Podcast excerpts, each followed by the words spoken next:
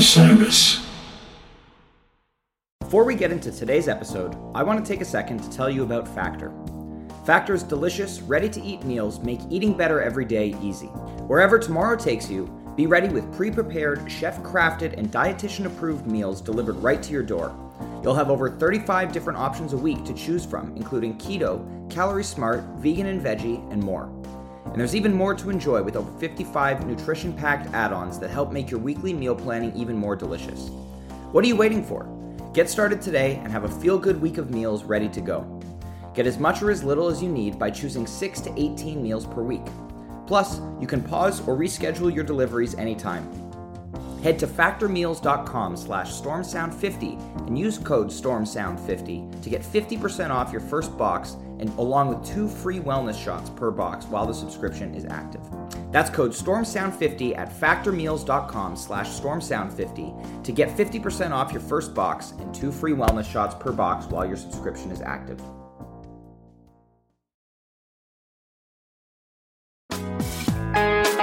Hi, listeners. I want to tell you about a cause that I'm involved with at Heritage Radio Network. HRN is celebrating its 15th year, and to celebrate, we're deepening our commitment to giving voice to the next generation of food system storytellers, and we need your help.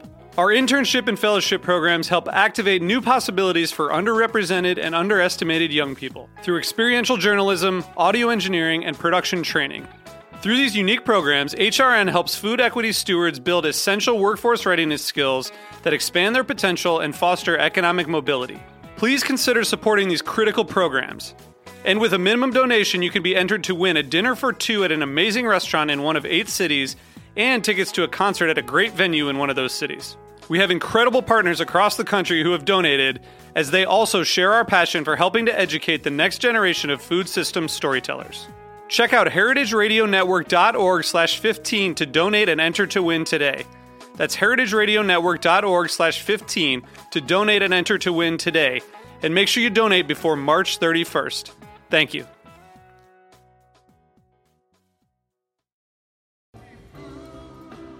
Welcome back to We Move Through Stormy Weather, a Phish podcast by Storm Sound and Osiris Media. I am very, very, very, very excited uh, to be here today for, I believe, episode 29. Uh, this is a very, very special episode. This is the second year in a row that we're doing this. very, very happy to have uh, two We Move Through Stormy Weather alumni, Brian Brinkman and Justin Bruce here. Hello. Hi, guys. What up? And we are here to break down the Phish Jam of the Year 2022 bracket. We've got 64 songs that have been uh, picked by the community, um, and we are we're giving you this uh, breakdown, if you will, um, as kind of a preview to um, the actual bracket itself, which will be voted on over on Phish.net on the forum there. So give a little bit of information about that if you're interested in participating. Starting Monday, January 30th, 2023, uh, on the Phish.net forum, four matchups each week will be up for vote. Uh, each voting round lasts from Monday at 10 a.m. Eastern Time until the following Monday at 9 a.m. Eastern Time. There will be a new thread on the forum for each week's voting thread. More information will be available uh, on how to vote and obviously who to vote for is available on forum there. Uh, if you would like to get your own copy of the bracket, fill it out yourself, see what this is all about, you can head over to ryanstorm.substack.com. Uh, there is all the information about how to get involved, uh, some statistics about the bracket, fun stuff, and um, places you can download a printable version on there. Uh, there, there are links to playlists uh, for LivePhish and phish.in. That's your kind of thing. So, without further ado, who's ready to dive in? I am ready. I'm ready. Jinx. Both ready. Good, good, good unison. Perfect. All right. So obviously, um, a good, a, a very significant moment of 2022 was uh, the whale gag in April. Um, so we decided to go with uh, whale names for each of the regions. Um, shout out also, sorry, I didn't say that in the intro. Shout out to the amazing uh, bracket committee on phish.net. Uh, we have a group of a bunch of people who help put these together every year. Um, you know, people who accept all the seedings and send out the spreadsheets and stuff. Um, you know, amazing group of people. So kudos to them. So we are going to start with the Willie region, which is in the top right. These are the first matchups that are going to be up uh, starting January 30th. First matchup of the bracket, obviously going to be pretty much a blowout because it's a 116. But we've got the Deer Creek Sand at a one seed against the 1229 Everything's Right at 16 seed. Um, you know, we're, we're going to talk a little bit about some of these MSG jams, uh, I think a little bit later, but I feel like this Everything's Right is a little bit underseated. Um, I think it's definitely above 16 level. Yeah, I would have this somewhere around, I don't know, like a 10 or 11 seed. I think it's a really strong Everything's Right in a year that wasn't particularly huge for the song. Uh, Especially after 2021. Yeah, not necessarily as strong as 2021, but there were some really great versions. Um, I just I loved everything that happened on the 29th and 30th of December this past year. This everything's right just speaks to the kind of wall of sound Trey, but it's going up against the sand that has a 10 minute sustained brilliant peak midway through it, um, which will also cause a great deal of controversy later in this conversation. So um, I will just say sand wins this easily. Sand wins it easily for me as well. Although, if I'm not mistaken, and maybe there's just a time lag, this Everything's Right is not even on the jam chart officially. At least when I was making my notes, it was Have not. they put up the MSG jam charts already? Maybe there's a lag. I, you would know more than I there might would. be a lag. However, I was struck in the Everything's Right by some uh, sonic palettes that actually reminded me a little bit of like early 70s electronic Miles Davis. So that's mm. all you need to know. Ooh. It was it was lovely and I think yeah, deserved to be a little higher than a 16 seed, but the sand is a monster and I'm sure we'll talk more about it as we go forward. Yes. I just want to say quickly, I just pulled up my list. I had this everything's right at uh number 39 in the year. Um so I liked it. It was kind of lower on my overall list, but what is that? That makes it probably like a nine or a ten seed. Ish. Makes sense. Yeah.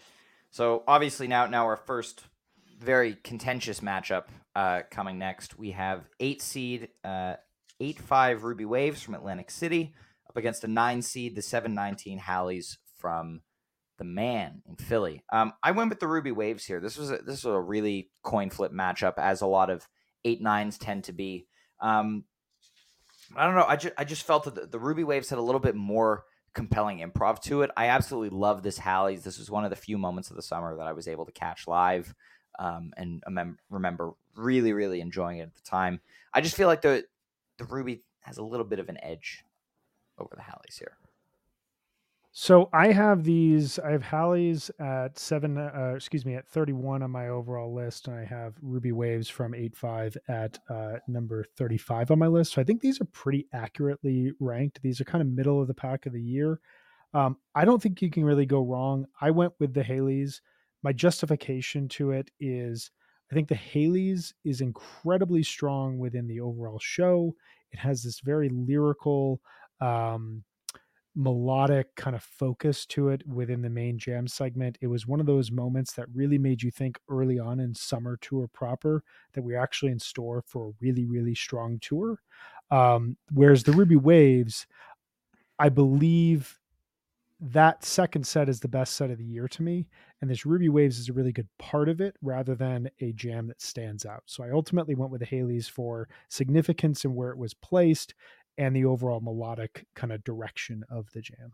And as far as these two, they were pretty close. Uh, for me, I I went with the Ruby Waves, but I want to speak to the Haleys first. Is that a Canadian pronunciation, Ryan? When you say Hallies, he got me to say Hallies as well. It just it just happened. I don't know. okay. I think I just pronounce it wrong. It's okay. it's interesting. There's actually a common thread between these two jams in the Haleys. Uh, there's a moment around 11 minutes where Page is playing electric piano, but he's also layering synths on top. It's kind of like he's doing two things at once, which is really cool. And then in the Ruby Waves, uh, which is again the one that I went with, uh, Trey is like getting a little peaky and he kind of turns that into layers and then he starts soloing over the layers. So Page and Trey both kind of doing double duty in each of these jams. But I thought that the Ruby Waves ended up peaking harder and was just kind of really went for it. So that's that's the way I rolled, and also agree. Really, really great Phish show in Atlantic City on night one. Unbelievable mm-hmm. show. Now we're we're going to talk about you know set of the year kind of deal uh, a little bit later as some of my my picks for set of the year pop up as well. Um, spoiler alert: it's from much earlier in the touring season. Ooh. Ooh. All right. Next matchup, we've got the 421 Tweezer from MSG up against uh, at a five seed up against the 12 seed uh, 531 Light from Charleston. Um, Charleston was a really interesting run in this in in spring tour. You know, you had these few like really big jams like the simple, uh, the set your soul free, the light, and there's not much else. It's it's really it's really interesting looking at spring tour also because the Alabama run was like really strong, like amazing mm-hmm. three shows, mm-hmm. and then Charleston they kind of went down a level, and then Deer Creek they went down another level in terms of at least in terms of full show construction. Obviously, best jam from that week you know, I, I mean, Brian doesn't agree, but the one of the best jams from that week for sure is the Deer Creek Sand coming from the last show of the run. But it's really interesting looking at how, in terms of show construction and set construction, they kind of went downhill as the run went on. Um, I think this this tweezer takes this matchup for me. Besides the fact that I was at MSG in April, um, it, this is just pure and emotional. Like it's just a beautiful, beautiful jam. The way that Mike um, initiates the modulation out of that like kind of your pet caddy groove into this just like soaring and beautiful jam. You've got Page laying down the whirly. It's just amazing. I wish I wish it would have gone on longer. Um, but you know, I I had a great time at this show too. Um, there have been a lot of people on Phish.net kind of ranking this tweezers like their favorite jam of the year, or mm-hmm, you know, mm-hmm. like top five jam of the year, whatever. I wouldn't go that far. I think it is a little bit overseeded um, here, you know, especially given it, it's it's only 14 minutes, which obviously quality over quantity in certain cases, but I think at a certain point you have to look at length, and so I, I don't have it going any further than uh, one round. So my my first upset of the overall tournament is the light here. Um, mm. and, and looking at my rankings, I actually have the tweezer above the light, though not, not by much. I have the tweezer as a 40 uh, as my 40th best jam of the overall year, which puts it in like the 10 or 11 seed ra- uh, range. I have the light as a, as my 49th best jam of the year. When I was listening back doing an A/B test on these, though, the light just feels a bit more organic. It feels like they find this direction that they just keep pushing on. Um, I kind of love how Trey just refuses to go into passing through, yeah. even though Mike is begging him to. Um, and they, they wouldn't go into it for another couple of shows, but um, uh, I, I, love that. And then it goes into Mountains in the Mist. I think the tweezer's good. I think it's kind of one of those things, though, that they lock into a really nice segment, this kind of faux your pet cat. But if it's not going to do anything beyond that, if it's not going to challenge that idea, and one of the, you know, we're going to talk about this with the bigger jams of the year, when Phish doesn't challenge kind of a segment of music that they find and figure out whatever's next, I find I go back to it as like a nice musical moment, but it doesn't do anything for me beyond that. And so I felt like because the light has a bit more challenging elements to it, while also really being beautiful and really pushing itself forward, it was an easy win for me to go into the next round, even though it's not going to go any further than that. And these jams for me were both pretty similar, uh, in spite of their five and twelve seeds. But yeah, have to mention how in the Charleston Light, Mike is begging to go into passing through, and Trey, I know Trey heard it. He's a musician. He, I, I know that he was aware of what Mike wanted, but he was not having it. Uh, mm-hmm. But for me, uh, I ultimately ended up going with the tweezer. Uh, I really like how Mike played a role in the jam, and even though it doesn't get into you know insanely hooked up territory, I like how Mike pivots the jam after the seven minute mark and how sublime it is. You know, the your pet cat touches are nice. It's just a really pretty jam, and uh, I like how economic it is and how Trey kind of rides his sus- sustain to sort of bring it home. So I mm-hmm. scored the tweezer a little higher than the light. Yeah, I don't think they've played Your Pet Cat as many times as they did in 2022 without actually playing it. everywhere. Next matchup, we've got the 724 Hartford Sigma Oasis at a four seed up against the 730 Set Your Soul Free at a 13 seed. This was an easy, easy matchup for me. I absolutely love the Hartford show. Yes, the fourth quarter might be not that strong. It has some of the best jamming of the year. Um, you know, we'll get to obviously the best one a little bit later. Um, it's ranked a little higher, but I love this Sigma Oasis. I may take it over its Atlantic City counterpart uh, to be my favorite version of the song. Um, I think it gets it gets a little bit more done in a little bit less time, which is again where the quality over quantity discussion comes into play. But I love this jam. I have it advancing a couple of rounds and eventually losing to the D- Deer Creek Sand. Yeah, I've got the Sigma winning really easily here. I think that the Set Your Soul Free is quite good. I have it on my overall top 64. Uh, it's 55, so it's fairly accurately ranked here. Um, this Sigma Oasis, though, I went back and listened to this in preparation for this matchup, and I was just blown away. It's a, it's a jam. To your point, I don't think a lot of people are talking about it. Um, the AC one was so bombastic, so big. This one precedes. This one's stuck in the middle of a very blah set list in set one. Um, although you've got a really good breath and burning a few songs earlier, but this whole show is all about that third quarter. And so I think that this gets overlooked in the same way that the Blaze On from 1230 2019 did. You got that big tweezer, the kickoff set two. Set one has this beautiful 17 minute Blaze On that just nobody talks about as a result of it. So I've got this Sigma going to the round of 16, similar to you losing to the Deer Creek Sand there. And this is my first big upset of uh, this particular Ooh, bracket. I scored I scored all of the jams that I listened to on like a one to ten scale, and I had the Sigma as a seven. Uh, Mike is doing great, low end melodic work. It organically kind of grows. It's happy. It's upbeat. Thanks to Trey, I had it as a seven, whereas the Set Your Soul Free was a seven and a half for me. I just kind of thought it was busier, uh, but in a good way, and that everyone's kind of meshing together, uh, gels for a nice finish with that great segue into Llama. And it was just a little darker, uh, kind of a little more exploratory uh, for me, but with Page and Fish kind of balancing things out with a little bit of lightness. So uh, for me, it was a 13 seed taking the four seed. So I went Set Your Soul Free. Interesting. Freaking Moorhead State beating Michigan or something like that. My goodness. It always happens. Always There's at least one or two upsets. There's always one or sports two. It's joke. amazing. Hey, we're doing a bracket here.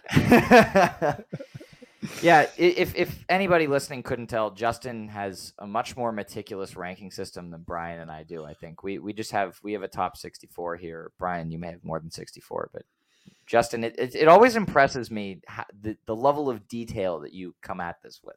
I- it always impresses me that I'm talking to, and I say this out of love, but I'm talking to two Phish rainmen who can remember everything, who can cite dates. I vaguely recall that I had breakfast earlier this morning, so if I don't write it down and have a system in place, You you had breakfast in the middle of the night, man. Don't don't. well, that's probably that's probably why I've got to write it down because of my wonky schedule. But The, uh, the at man's any going rate- on like 1,300 straight days without making a wrongful weather forecast. So we've got to give him something here, all right?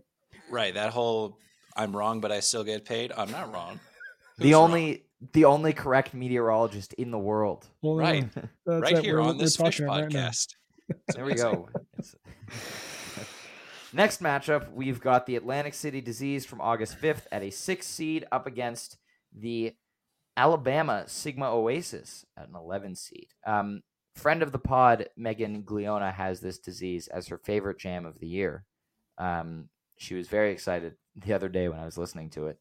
Um, I love this disease. It was it, I love this disease. It was a lot better than I remembered it being um, when I went back to it, filling out this bracket. I was kind of like, whoa, like you know, I, I knew this set and this show was incredible, but wow, like this disease, you know, I didn't remember it being 20 minutes either. I thought it was like 16 or 17.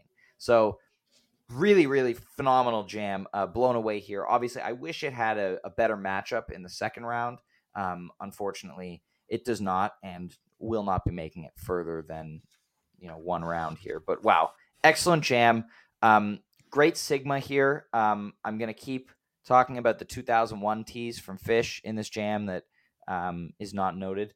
uh, but it's there. And this was the beginning of Sigma's big run of 2022. Uh, you know, second jammed out version after it got jammed out at Dick's in 21, and then you know didn't get jammed out again for a while. So love this jam, still absolutely phenomenal. But this disease is excellent. Yeah, this disease is um, there's a lot that's wrong with the seating of this bracket. I just want to make that clear from the start of this podcast. it's almost like a large group of people like voted and and you it, know came up with like so so results. It it makes you it realize happens. that democracy is beautiful and terrible all at the same time because you have to pick everyone's opinion, and most people together their opinion is wrong we're lucky that we're not talking about the goose bracket right now because I think you have stronger opinions about those seeds in certain spots. When but... you leave one of the five best jams of the year off of the bracket, like, all right. Um, so here's the thing: I have this disease as the sixth best jam of the year. I think that this Ooh. is a two seed, no less. This this should be the kind of jam that is making it to the round of eight, if not the final round you're absolutely right. We're going to talk about it in the next matchup because of where it goes in the next round. This is not going to advance for me, but I think this is a brilliant jam. I also have the um, Sigma Oasis from 528 as the 30th jam of the year for me, which puts it around a six, seven seat. So these two jams, to me, as I'm listening to them, um, they should be much higher. They shouldn't be matching up in round one. It's a true shame that the Sigma Oasis is losing. What a huge moment early on in summer tour, spring tour, if you will. Second night of tour, they play this really cool set one the night before, or set two the night before. They come out, they play a near 20 minute Sigma Oasis. Like every one of us was sky high at that point in time about 2022 Phish. This disease, it's the anchor of the best set of the year for me. I'll just keep saying that as these jams keep coming up. There's this just the total... best set of the year does have a huge disease in it. I'm not going to refute that.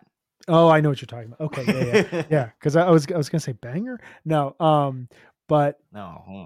I'll just say that there was a mo- I webcasted these shows, and my my wife and I were watching them in our living room. Kids were all asleep. Television was louder than it should be at 10 o'clock at night, but like the camera just zones in about halfway back of the of the beach and the lights are in those they were doing that the bars of of led lights and it was that whole effect Kuroda had where it just would start in the center would just like you know flicker off to the outsides of it such a cool effect looked so incredible right as the band falls into the sweet emotion um or no what was it uh Midnight Rider. Midnight Rider. Yeah, it's Midnight Rider. You. The Midnight Rider uh, tease, and Trey nails it, and it's slow, and it's eerie, and it's gooey. And I was just like, this is it right here. So huge bastardization to have this jam this low. I'm apologizing to everyone's ears out there who decided that this was not one of the eight best jams of the year, but we got to deal with the bracket that we're given.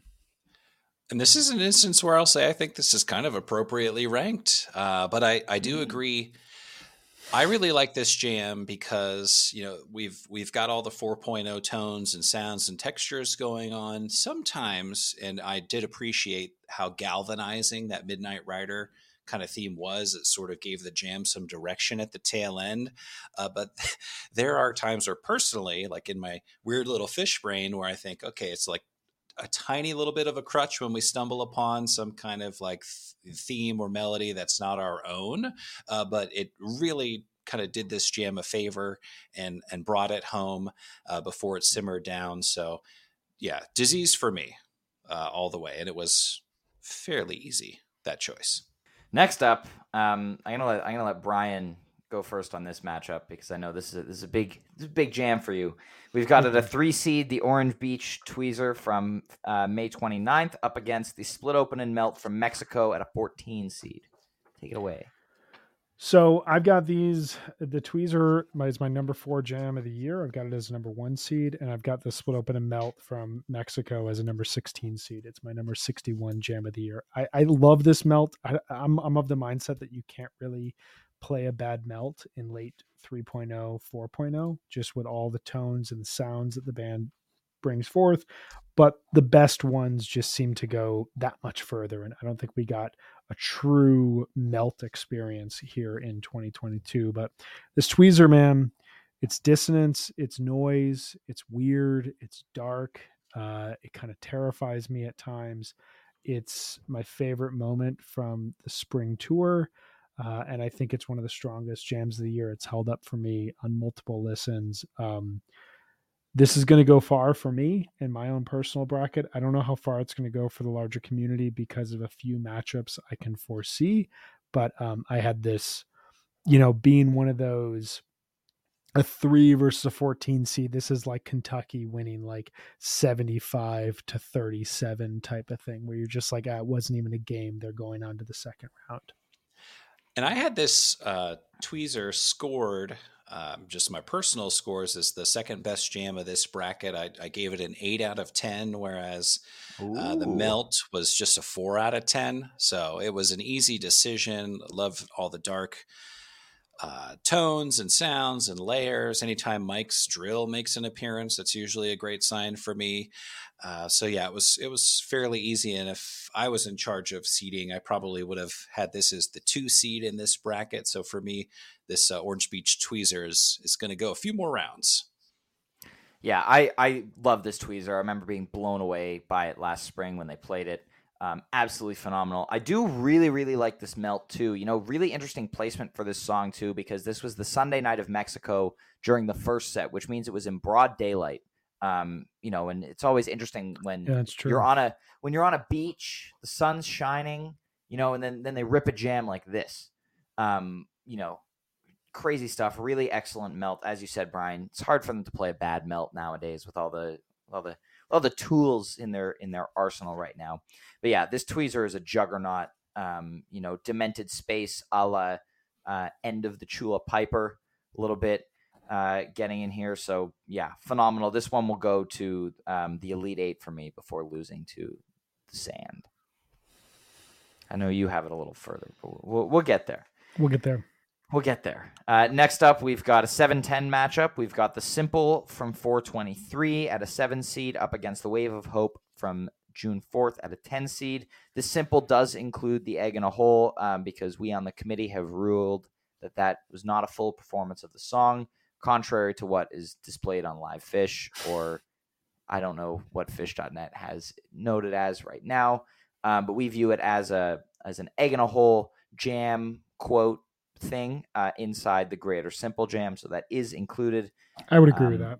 yeah Yeah. and i i love this simple you know at, at the show i think that, that this this gave the show the boost it needed you know it, it opened nicely we had a we had a mike's groove you know but it, it was a little slow in the beginning the simple was pretty slow but fishman you know fish really really pushes the pace in this jam um starts picking up and then they get into the darkness and you know the egg in a hole is just so fun. But yeah i love this jam. Um, wave of hope again much like the the alabama sigma oasis this was this was the coming out party for wave of hope. This was the first big jam version um, being paired with i think it was being paired with the yem uh, in this set. Um, you know also a great jam but i just think the the simple gets the edge here. Yeah, and I had the wave of hope kind of riding the heels of the You Enjoy Myself and the post vocal jam jam. Uh, upbeat Pete can't complain about it. I ultimately went with a wave of hope over the simple.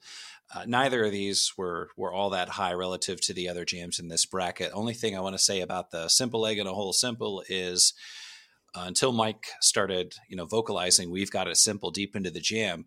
It's a perfect matchup to go into egg in a hole. Egg in a hole is like has a has a great uncle, and that great uncle is the song simple. Like there's definitely a little bit of uh, similarity going on there. So I'm looking at my list here, and I- I agree with my decision on the bracket, but it is interesting to me. I have this simple ranked as the 18th best jam of the overall year. I have this Wave of Hope as, um, where is it, the 29th best uh, jam of the overall year. Um, I went with Wave of Hope though, and my rationale for it is twofold.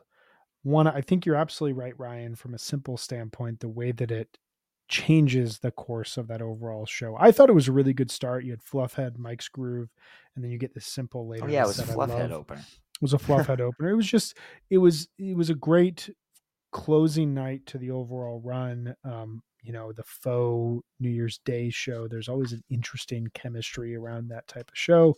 We're going to get to a jam from that show later that I have going very very far in this overall uh, bracket. The one thing I hold against is simple though is I think that them finding egg in a hole here created this crutch out of these sci-fi soldier songs that was not my favorite part of this year. It reminded me in a lot of cases of the way that they utilized Martian Monster or the Birds in the mid 2010s, where it was like, we don't know what to play. We're kind of vamping here. Let's go into this song. And personally, as a listener, I'd rather them just challenge themselves and push themselves further within the improvisation. So it's a me thing. A lot of people might uh, disagree with that. I'm sure in the room once I went into Egg in a Hole and everyone was going crazy, it was an amazing moment.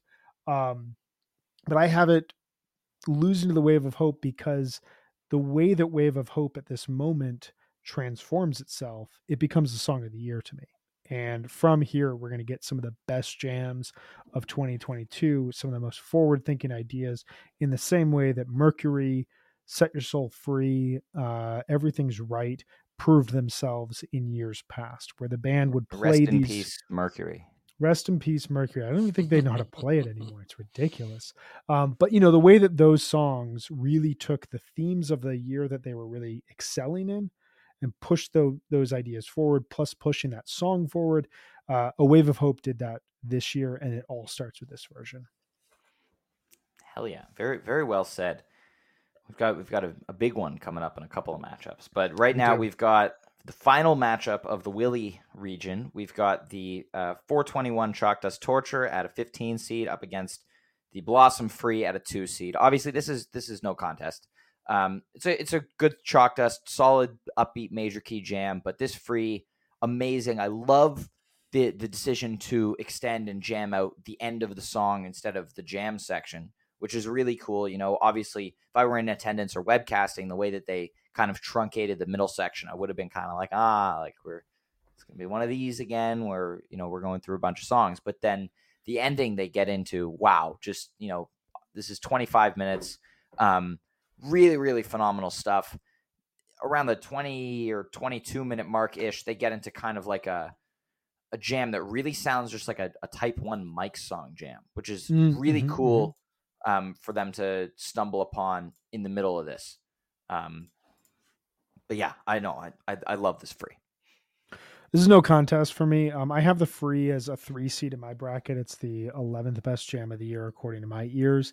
I don't have this Chalk Dust Torture anywhere near my bracket. It's a nice jam, but like they can't play Chalk Dust Torture. They literally cannot play Chalk Dust Torture. And I know that people can make the argument that, well, it's about the jam, it's not about the song. And hey, dude, aren't you like a giant 2.0 fan? Yes, yes, all of these things are true. I understand you can just jump to the jam. I get that. I understand. But if we're talking about an era where the band does typically play their songs right and we we're we're talking about a, a, a jam vehicle like Dust Torture that has had so many just monumental jams over the last decade and a half. I can't see this version making it anywhere near the bracket. That's me personally. The free though, on the other hand, we're talking about one of the most reliable Phish songs that had this weird reawakening in 2022 that I don't think anyone would have predicted. Even the non-jammed out versions, uh, Orange Beach, Atlantic City, immediately I come to I'd mind. say I'd say Orange Beach counts as a jammed out version. It, it's probably, shorter, but yeah, wow, it's like a Type 1.5 type of thing, but like yeah, nothing like this. I mean, we haven't had a free like this since literally fall of 1995. I mean, it was just it was insane. We haven't had a free like this since the fall of 2021. Are you forgetting? Oh, Chula? excuse me, you're right. There was a Chula Vista jammed out version. You that you was were come on, Brian. I was there. You- I was there. you were It's the like last fifth- person I would expect to forget about Chula. it's like the fifth best jam of an amazing show. So it it just, but like we haven't had a 20 plus minute, yes, near 30 minute jam since uh, uh Landover 95. It just, Yes. it's, it's not something that the song does. And, you know, in listening back to this, that Blossom set second set is incredibly sloppy. So I'm in slightly contradicting myself, but there's enough here to outweigh it. And this, this free will go uh to the to the round of 16 for me. Okay, I do want to say that I actually had this uh, 15 2 seed as a really challenging pick, which probably says more about me. Like I, I honestly scored the 421 chalk dust as a 7.5, and I ended up scoring uh, the uh, August second free also as a 7.5. I know 15 seed versus a two seed. Maybe it's just in my brain, but I really loved uh, the chalk dust just how effortless, how uplifting. I love Page's cozy electric piano. Trey gets a little pokey with his peaks.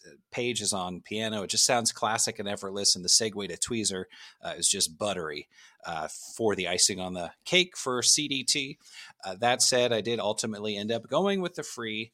Um, just a lot happening and just uh, almost, you know, too much, too much to uh, to turn down. Um, so without getting too verbose, I rolled with the free, but I think the chalk dust is really underrated here. And then for my big pick, uh, I did go with the sand. I'm sure we'll talk more about that uh, in a bit, but I just, you know, sometimes long Phish jams are good because they're long. I thought this was a great Phish jam that had some length to it. Uh, so that's why I, I, rolled with the sand. Ultimately, the number one seed prevailed for me out of this Willie bracket, as it were. Mm-hmm. Yeah, I, I, have the sand uh, hitting my final four as well. I know, you know, Brian's going to be the one with the dissenting opinions. I think in a mm-hmm. lot of mm-hmm. different spots of this bracket, but you have something different. I have the Orange Beach Tweezer. I, I I squared it this way. I think when when you match up those two jams against each other, the sand does something that Phish used to do incredibly well. And while I love to see them still do it today, I don't think it's their strongest suit, and that is a sustained peak. There's this like 10 minute segment of this jam from about 18 minutes to 28 minutes where they're just peaking, and the whole entire jam segment is a peak. And it's amazing. And like when you go back and you listen to it and to hear these guys in their late 50s jam with that kind of intensity, it's incredible to hear. It's also something that like to me the the best era of Phish doing that was 94 to 2000 with the caveat of like the the SPAC Piper from 2004 um, so to me you compare that against the tweezer where the last 6 minutes is this wall of sound death spiral just like you're you're overwhelmingly cascaded with sound and effects that to me is where Phish is at their strongest right now. They have the tools, they have the know how to play in this very nuanced style. It fits their overall pacing. To me, there's nothing like the 529 tweezer this year. It's a very unique jam. Um, and I just had it eking out. It'd be one of those classic Elite Eight matchups where you're just like, you know, you're Duke, Kentucky, where it's just back and forth. And it's just like dudes are you know laying out on the court and and, and last second shots are sending us to overtime. And then we're going even further. We're going to another overtime. Like it would be an intense matchup. I love both these jams but for me it's the tweezer. I'm now remembering we had these I, am pretty sure you guys were dropping all these sports analogies in last year's episode too but well look i'm gonna say if you it if, it's gonna if happen. we're trying to find the best jam of the year we are combining sports with yeah. it is it is a bracket as you said all right, moving on to the Monstro region here. We've got the one seed Hartford, a wave of hope, up against a 16 seed, the Dicks Walls of the Cave from September 3rd. I just want to say that I think this Walls of the Cave is underseeded. Um, I love this jam. Uh, really, really aggressive. Um, you know, I love that we've gotten a couple of jammed out Walls of the Caves this year or last year. Um, you know, I think the song has definitely gotten a little bit stale um, over the course of 3.0. Kind of like, okay, it's 10 minutes, close the set, whatever. There are Agreed. a few extra mustardy versions, um, but outside of that, there hasn't been anything interesting. So seeing them start to jam it out again is excellent. Um, you know, they get into a great space here. But man, this wave of hope, this is my number three overall for the whole year. Um, you know, I mentioned before how much I love the Hartford show, and this is this is this is the centerpiece of it. You know, this is we were talking about a lot leading up to this. You know, the the clean Trey jams versus the like the very effects laden jams, and this is one of those where it's like you get into that grime, into all these effects, but with Fishman just aggressively pushing too, which is one of my favorite jam spaces that they've really developed over the last couple of years. You know, you get Page leaning into the synths and Trey leaning into the synths and the delays and the stuff, and Fish is just pushing the pace. And so th- this jam is just incredible. And the return to the song is not bad. Not at all. There were there were a lot of like pretty solid returns to the proper song forms from from Trey this year, which I feel like we need to acknowledge because that was not the case often last I, year. I do feel like though for every really well executed return to the song, there was at least one really bad. It turns out that Ghost is just impossible to return to. I'm not even Yeah. thinking of a specific version, but it's always awkward and a little clunky when we're getting back into Ghost. But yeah, he pulls it off in the Wave of Hope. Uh, two things about the Hartford Wave of Hope that jumped out to me.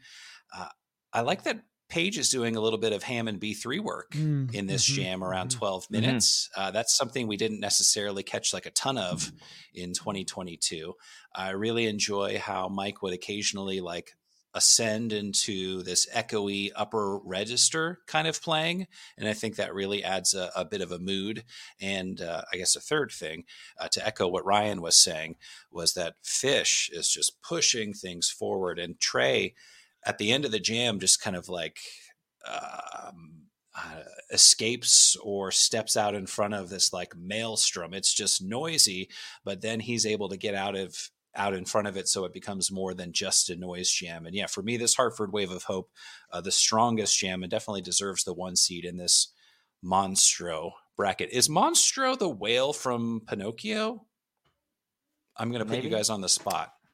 I think so. I'm blanking on this. Monstro I think whale. it is. Yes.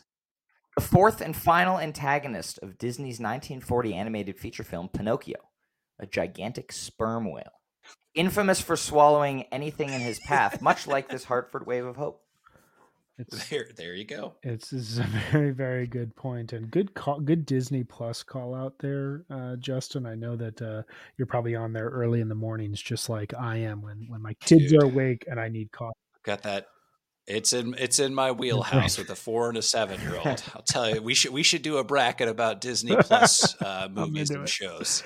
Um, this this wave of hope is is the monster of this side of the the bracket for me. This is my number two jam of the overall year. Um, the segment around 15 minutes to 17 minutes you know you talk about the clean playing of Trey in certain jams you talk about the effects laden playing in other jams this jam has both of those in one spot he's on that synth pedal but he's playing this very very intentional clear melody that sounds like Brian Eno. It's it's it's like he lifted something out of another green world in the same way that um, they did during the MSG Tweezer from from 2019. It's beautiful. I remember listening to it the night of the show and just being like, you know, because that weekend is so strong, the Bethel Hartford weekend. And then I remember listening to it the next morning on a run and just kind of having to stop and just taking it all in. It's one of my favorite m- couple of minutes of music that Phish played in all of 2022. And uh, I have this wave of hope going all the way to the championship game. It's it's an unbelievable uh, uh, jam. It's it's a huge testament to where the band is at. Um, I don't want to overshadow the walls of the cave though, because I think I forget who said it, but one of you guys mentioned it seems underseeded. Mhm. I- have it as a 13 seed, so you know, not not like one of the greatest jams of the year, but I definitely think that it could have an opportunity against a weaker four seed, if you will. It's a really natural jam. Uh, 9 3 was one of my favorite shows I saw in 2022. This capitalizes on a very strong first quarter of the show and really showcases a lot of the brilliance that's going to come with the way that the band is going to approach improv in the second set of the show. Not something that's ever going to challenge this wave of hope, but a good a good jam uh, all, all to its own. Mm-hmm. Next up, we've got the 8 9 matchup. We've got the 12 29 Ruby Waves at the 8 seed and the 8 2 Cents at a 9 seed. Um, this one wasn't particularly difficult for me. I went with the uh, Ruby Waves. I really, really like that 12 29 second set as well as the 12 30 second set. Um, just some really, really great um, jamming. You know, this 12 29 Ruby Waves, you get into it. They're they're getting into that again. The fish pushing pushing the pace. Trey was really laying into um, this jam as well, and this you know brief heartbreaker tease, um, which was a lot of fun. So yeah, love this jam. Yeah, this is one of those weird seeding matchups here for me. I have this Ruby Waves as the number 10 jam of the year, uh, which would make it a two seed uh, or three seed in my bracket. Um, and I have this uh, Sense and Subtle Sounds as the number 54 jam of the year, which makes it somewhere around a 14 seed. I don't think it's really close here. The Ruby Waves, it's Wall of Sound, Shoegaze, Trey playing one of my favorite newish Phish songs. Uh, Ruby Waves bats like 850. It's just it's stunning what this song does. Every time it comes out, it's just an amazing version. The sense and subtle sounds similar to the chalk dust that we were talking about in the previous region. They can't play the song.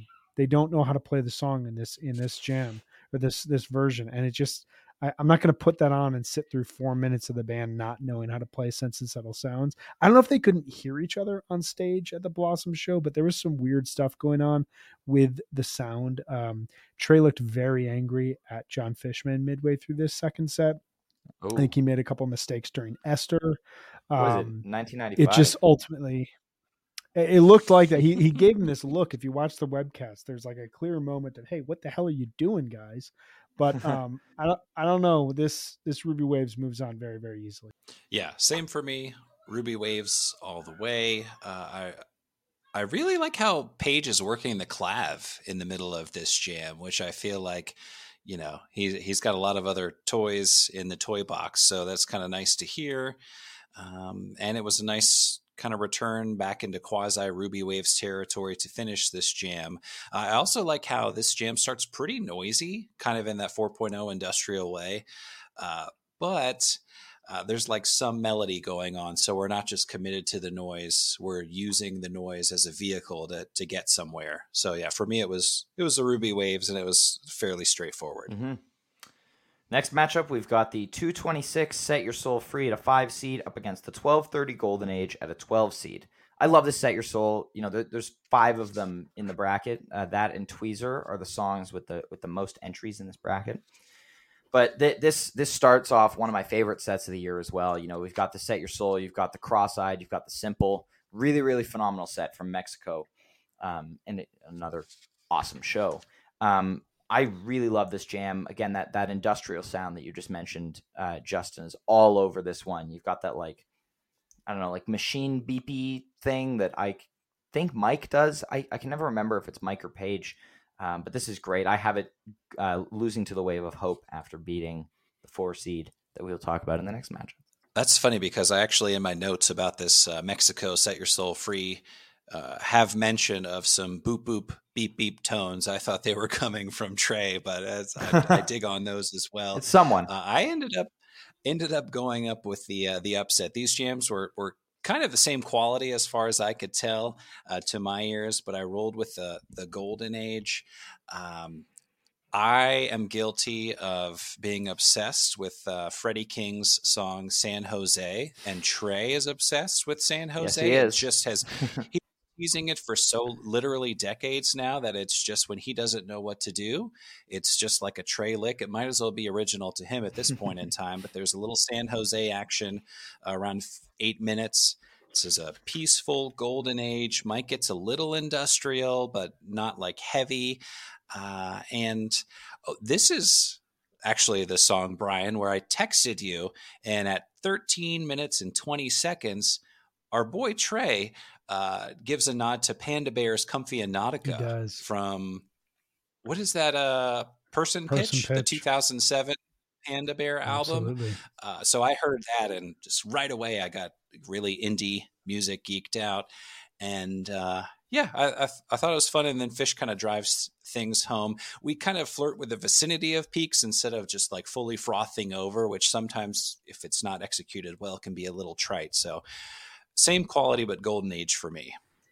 So I have this set your soul free winning quite easily and winning uh, going until the round of 16. Um, as you guys noted, the industrial approach is something that uh, we're going to talk about it here more. It's really kind of my sweet spot for where Phish is at in uh, in 2022 and where I hear the best music that they play.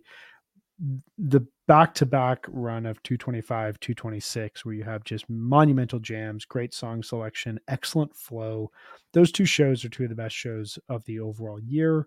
They kind of feel like a package deal to me um, in the same sort of manner that 1229 and 1230 do on the flip side towards the back end of the year. Um, but ultimately, like the last six or seven minutes are so demented of the Set Your Soul Free that I just can't get enough of it.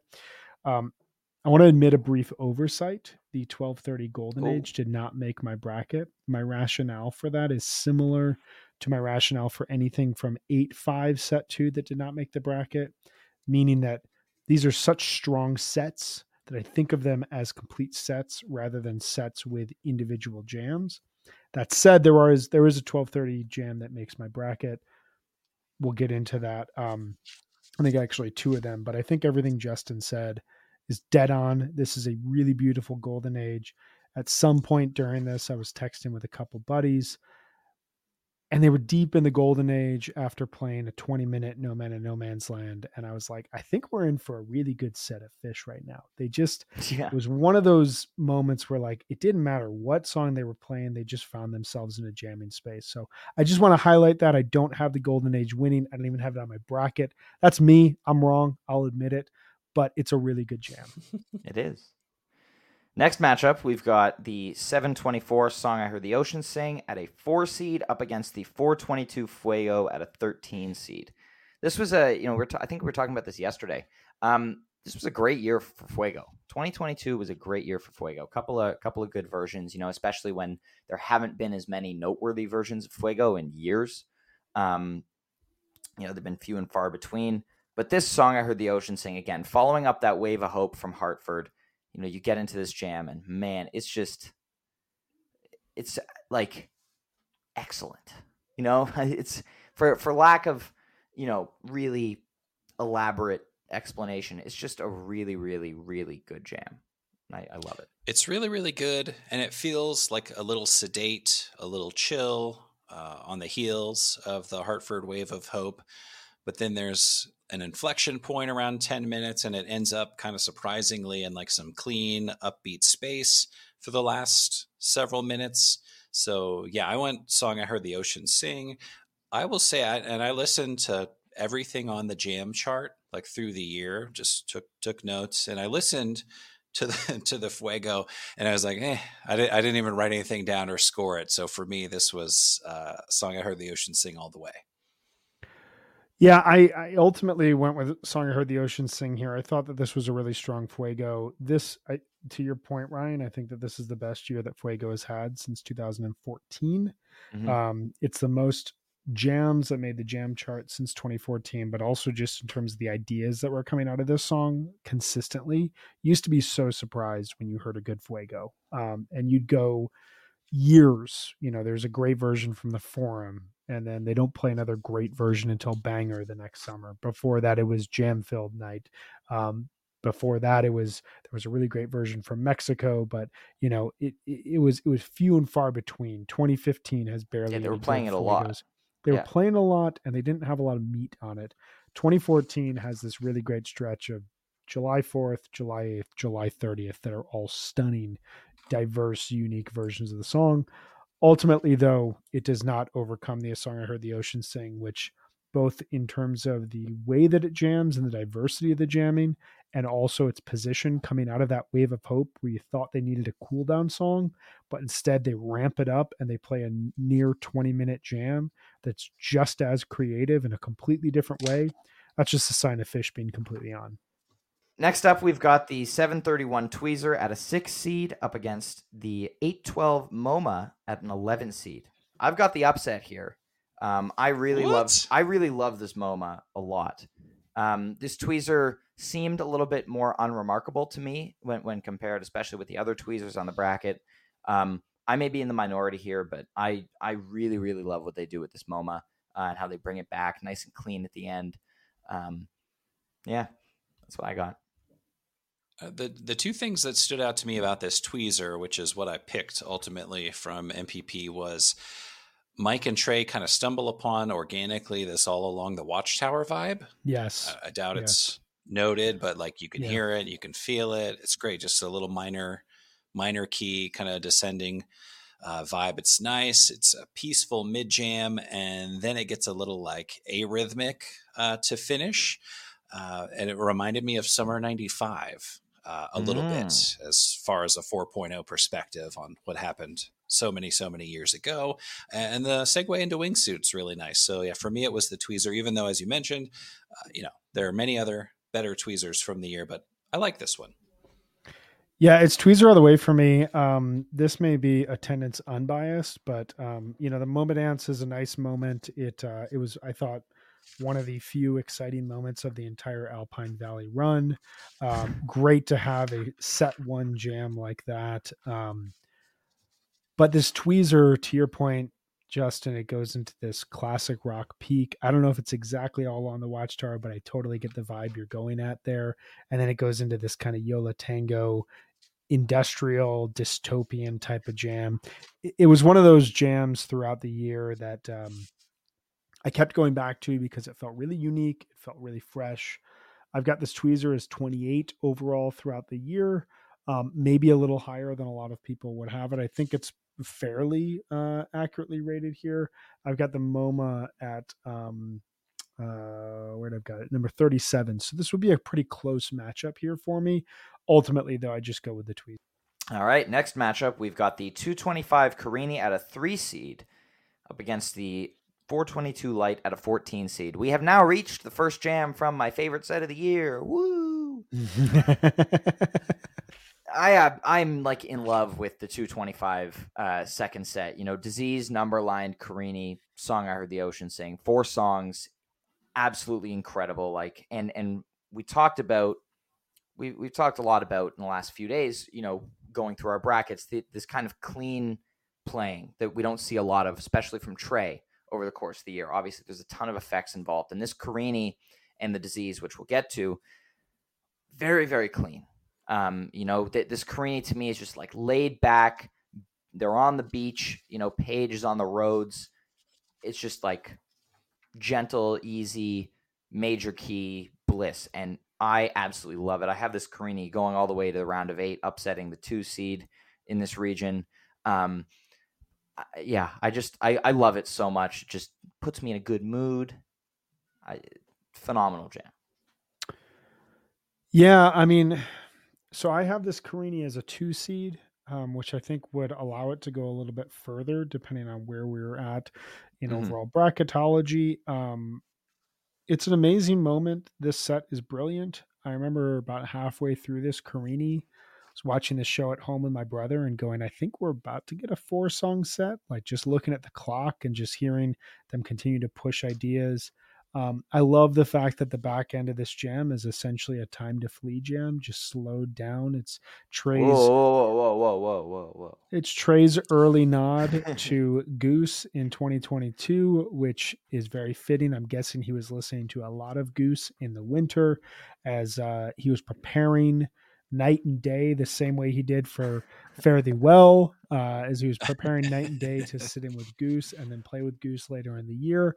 Um, it's just it's it's it, it it's it hits on a groove and on a jam that, to your point, Ryan, the clean playing really complements it. And you hear Trey for the first time really in 4.0 saying, Hey guys, I don't need effects. I can still play guitar. I can, I can still play a, a, a melody and I can still take a couple chords and string them together and make a really cool improvisational segment.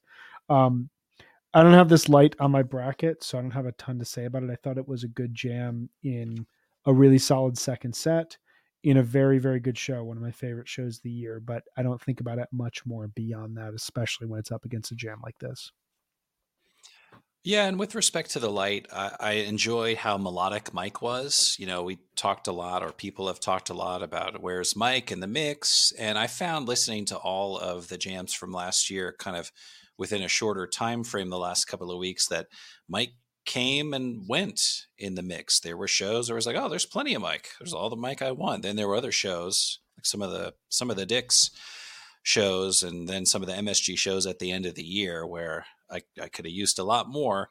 Uh, but I like how the MSG Light in the spring kind of starts off with melodic Mike and this minor key, and it's chill.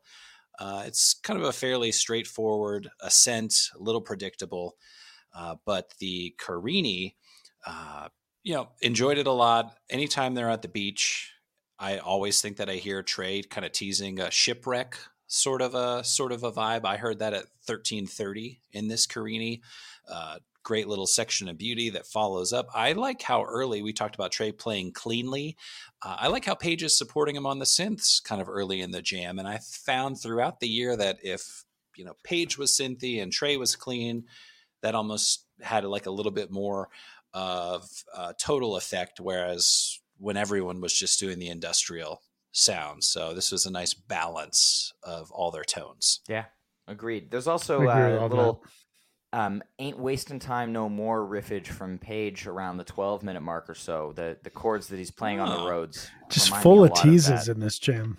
I, you know what? I remember I remember streaming this. Uh, it was, uh, you know, the night before Goosemas. Uh, Jake Silko and I watched this show uh, in our hotel room at Mohegan. Um, I, I remember like losing my mind, like trying to figure out what song it was that, that like Page was reminding was. Like the next morning, like you know, I spent like probably half an hour like listening to like a 20 second block and just like searching for songs and being like, what is this? And then I finally figured it out which made me very happy. Next matchup, we've got the. It's so satisfying when that oh, happens. Oh yeah, uh, when you, when you find the when you find the cheese. Next up, we've got the 1230 theme at a seven seed up against the eight seven Wave of Hope at a ten seed. Um, I love this Wave of Hope. I love this third night of Atlantic City. Um, you know, the Wave of Hope Yem pairing again, the reversal of what we saw at Deer Creek earlier in the summer. Um, really phenomenal jam. I don't understand how it's possible to drop into Yem out of the end of this jam. Like side, side note, this jam aside, like that's not humanly possible. Like you, you can't just go from being in the jam space they were in to be like, all right, now we're gonna play Yem and on and to play it relatively flawlessly. It's a really yeah, good the, intro to Yem. Like it's not yeah. like they're messing around like they did with the chalk dust and the uh, census all sounds. Like this is tight, good Phish coming out of a really yeah. disorienting jam. And, and, they didn't even stop. Like they, you know, Wave of Hope didn't fade out, and exactly. then they counted in Yem. They're just like jamming, jamming, and Trey turns around and is like, okay, a one, two, a one, two, three, four, and then they're in Yem. So really impressive. But that's not part of this matchup. That's just something I wanted to talk about because it was really cool. Context um, this matters, wave of dude. hope I'm is right there with you. excellent. Thank you. Um, but I, I went with the theme here. Could have been a coin flip either way.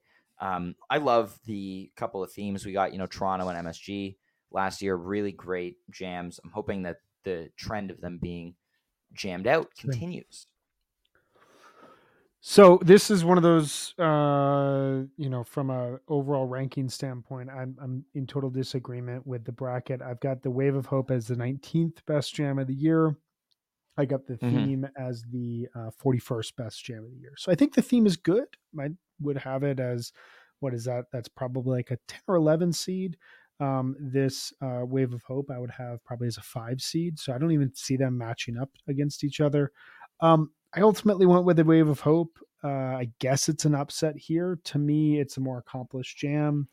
Um, thematically, I really like when they find this dystopian space. It was one of my favorite moments of the summer. And I think to your point, Ryan, the way that they find closure to this jam and then jump into the Phish song that requires eight minutes of, you know, constrained, focused compositional playing is really really impressive and has to be noted. Um, the one thing I'll say about the theme, it's a very good jam. I returned to it shortly after the New Year's Eve run. It also took a 1230 show that started with a really good disease, but then kind of tailed off for me and reasserted it as okay, it's still 1230. This is a very important night of the year.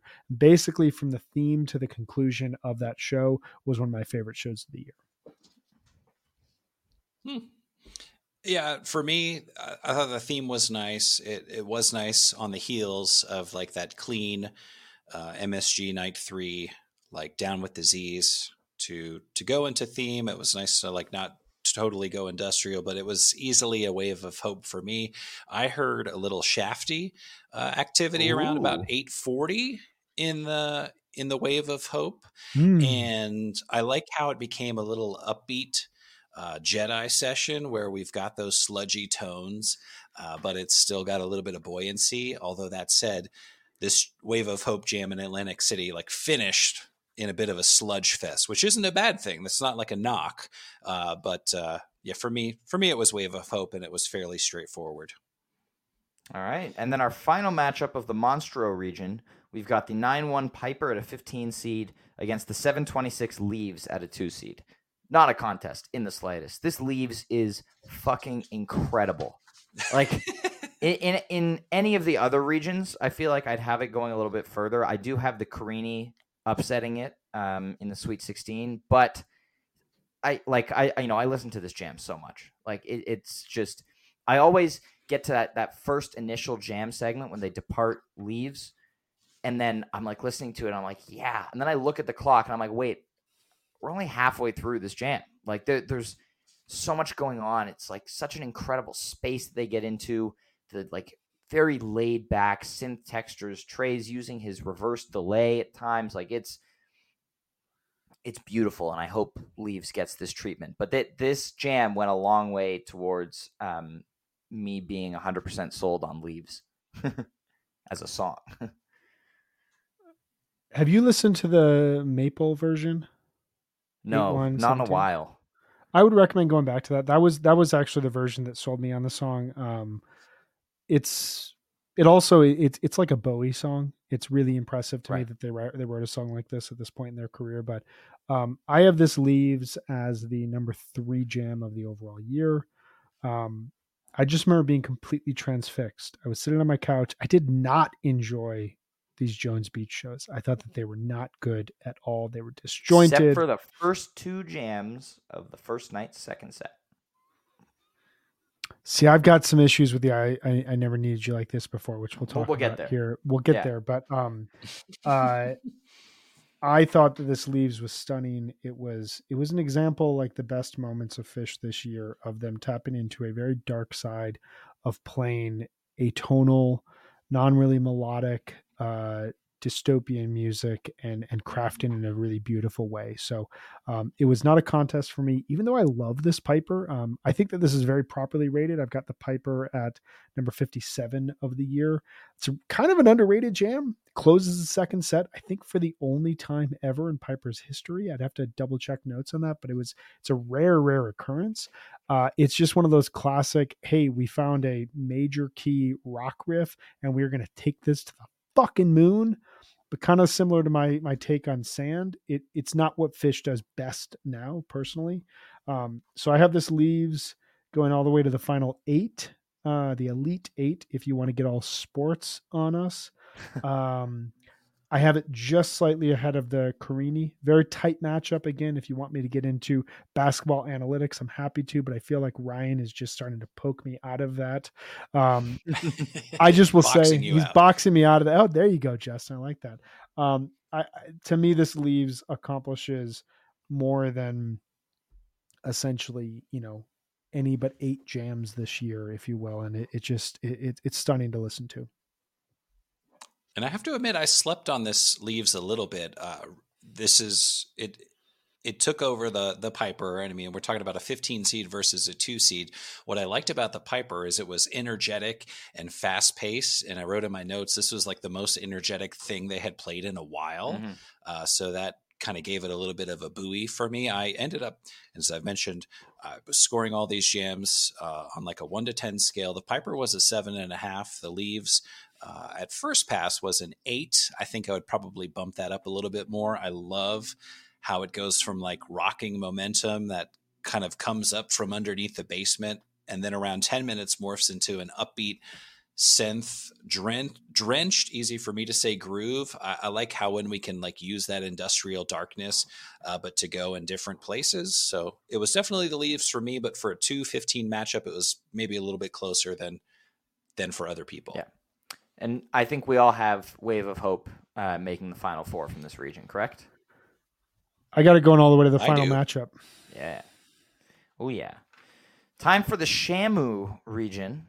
We're gonna go Shamu. We've got uh, number one seed Bethel Set Your Soul Free from 723 up against the Atlantic City Yem at a 16 seed. Brian, talk about this Bethel jam.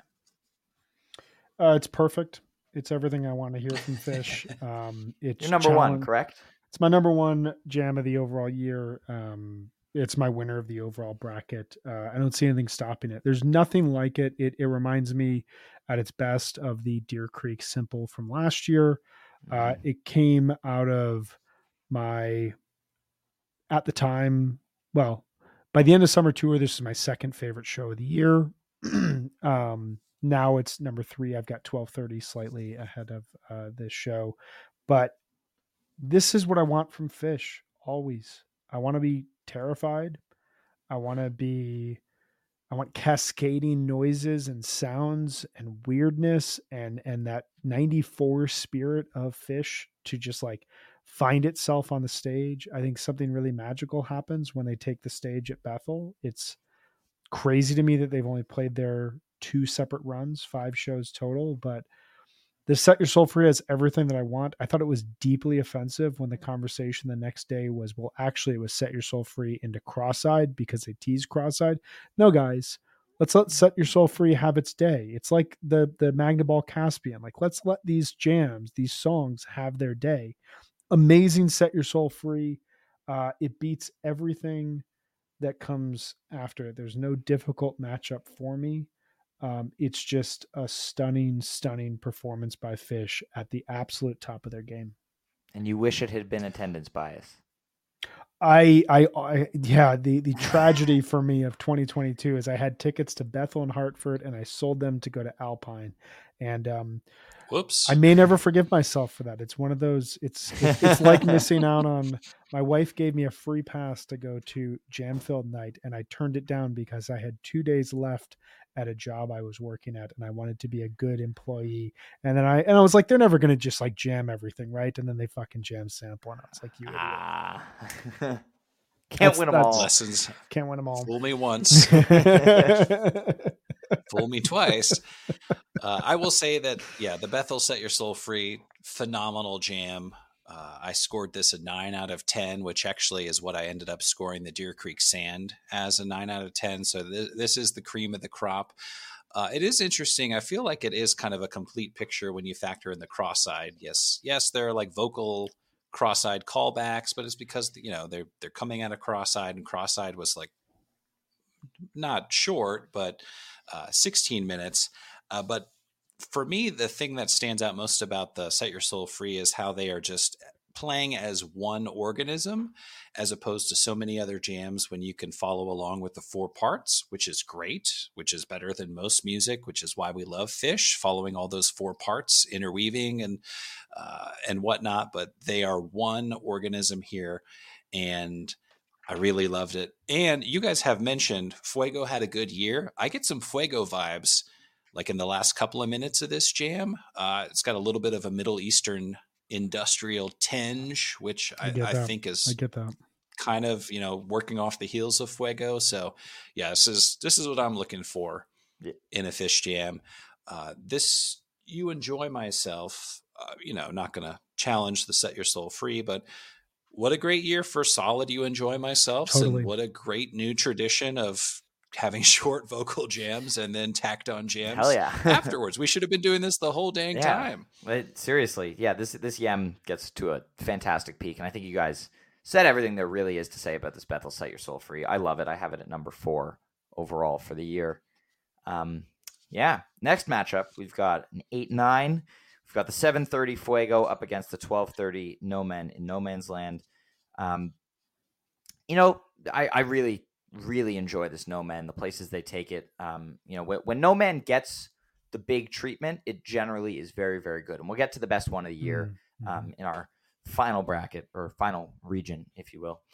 Um, but this is this is good. Uh, again, another great Fuego. This is the better Fuego of the year, I think, in terms of big jammed Fuegos. Um, but I, I ended up going No Man here. I, either one loses to Set Your Soul handily in the next round. Yeah, this was a tough matchup for me. I had these each scored as a seven and a half, and initially I had picked the Fuego to advance, but I actually re-listened just this morning and uh, gave the nod to the no men and no man's land. Uh, it's just kind of refreshing sometimes uh, to have clean tones, and we have a lot of that. Uh, also, it's my contractual obligation to mention Trey teases San Jose early on in the jam because he doesn't know where he wants to go. So he figures, oh, lean on old steady. Uh, but for me, it was no men's and uh, just just a really nice, kind of serene, pleasant jam.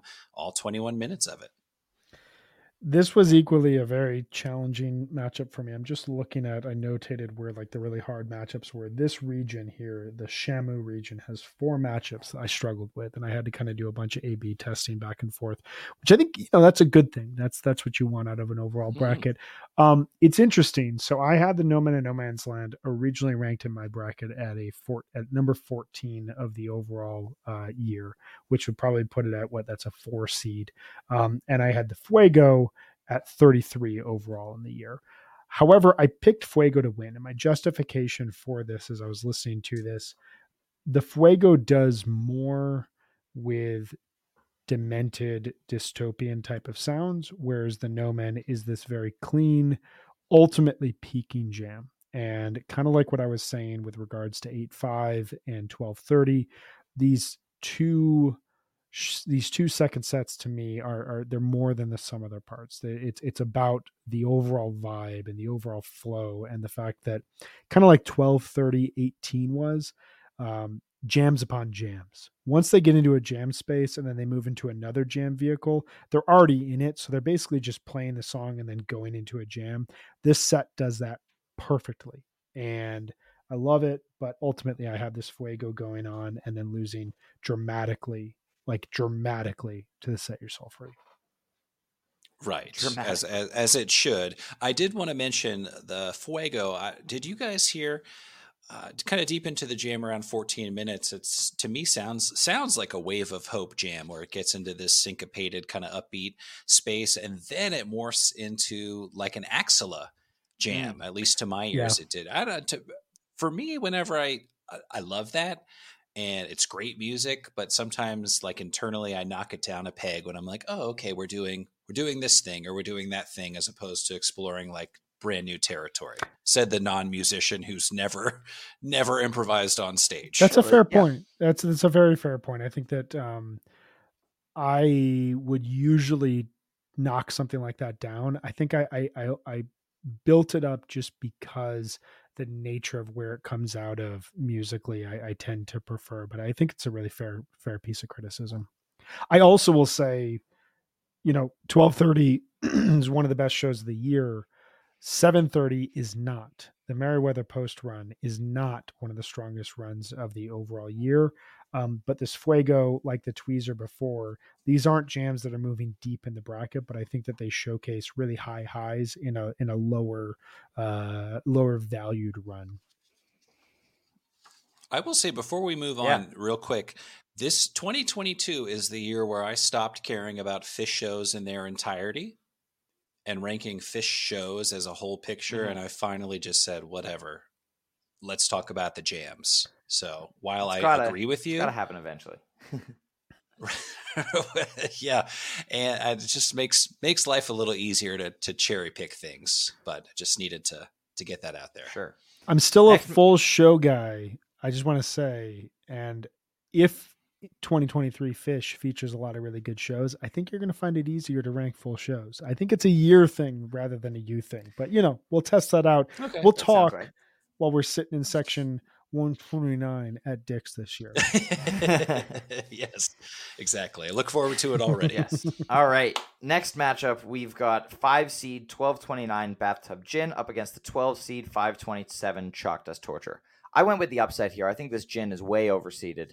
Um, you know, I this gin is great. Don't get me wrong. Part of an amazing opening segment to the 1229 show. You know, Fluffhead, your pet cat, gin, but it, didn't strike me as like worthy of a five seed at all. Um, you know, in this chalk dust again, we get that aggressive effects jam uh, kind of thing, which I absolutely loved. So phenomenal jam here. I, I I go chalk dust. I don't think it's particularly close. I went with the upset as well. And, you know, again, just to be a total hypocrite here, I'm looking back at my original rankings here. I had the 1229 Gin as the 22nd best jam of the year. I think I would knock that down quite a bit if I redid this. And I had the 527 Chalk Dust Torture as the 53rd best jam of the year, mm-hmm. um, or excuse me, the 43rd. But I have the Dust winning. It, it goes back to a lot of points I've made throughout this um, ballooning episode where they get into this dystopian space and it really works and it really is exciting and it's a very unique take on chalk dust i think also um, i don't know how much you guys value this but like for me when i'm thinking about what about this jam versus another jam uh, this is a fourth quarter 18 minute chalk dust torture that cements one of the stronger sets of the overall year. That means something to me. When they play this, if they played this to open the set versus late in the set, it, there's a bit more weight for me in terms of this performance. Um, I will just say though, this bathtub gin, it's the most fun I had with Phish in 2022. I, I had gotten Ooh. to a point by the end of the year where I was like slightly disappointed. I didn't go into this New Year's run really expecting a lot. And by the end of this gin, I was in my living room dancing around with my kids. The music was turned up insanely loud. We were all laughing. We were all like hugging and dancing. It was just like a pure, pure Phish family moment. One of my favorite things of the entire year, but does not do enough to overcome this chalk dust. I was also pleasantly surprised with the end of the year, like New Year's Very New Year's so. run. Didn't have many expectations, but me and my wonky schedule, I'd wake up at two in the morning and put on last night's show, and was just pleasantly surprised with with each and every night. Uh, I have both of these scored similarly.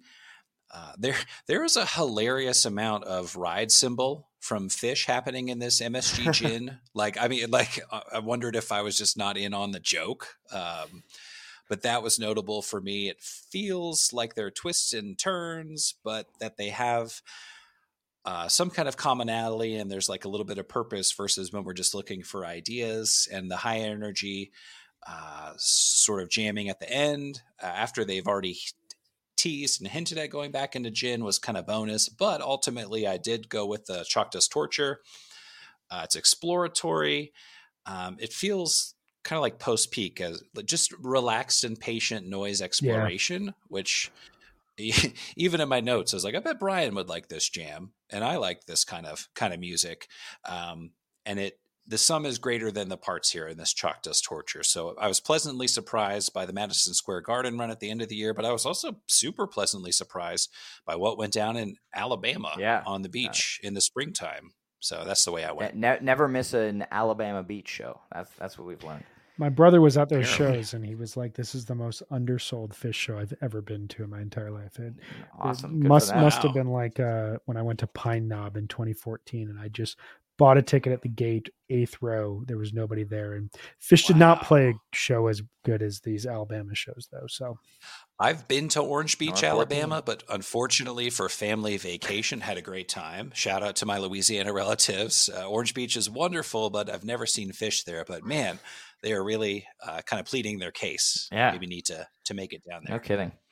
Next matchup, we've got the 226 Wolfmans at a four seed up against the Bethel Sample in a Jar at a 13 seed. Now, if somebody told you when you were first getting into Phish, or even seven years ago, or what, 10 years ago, whatever, that there would be like multiple 15 minute versions of Sample in a Jar in a year. Mm-hmm.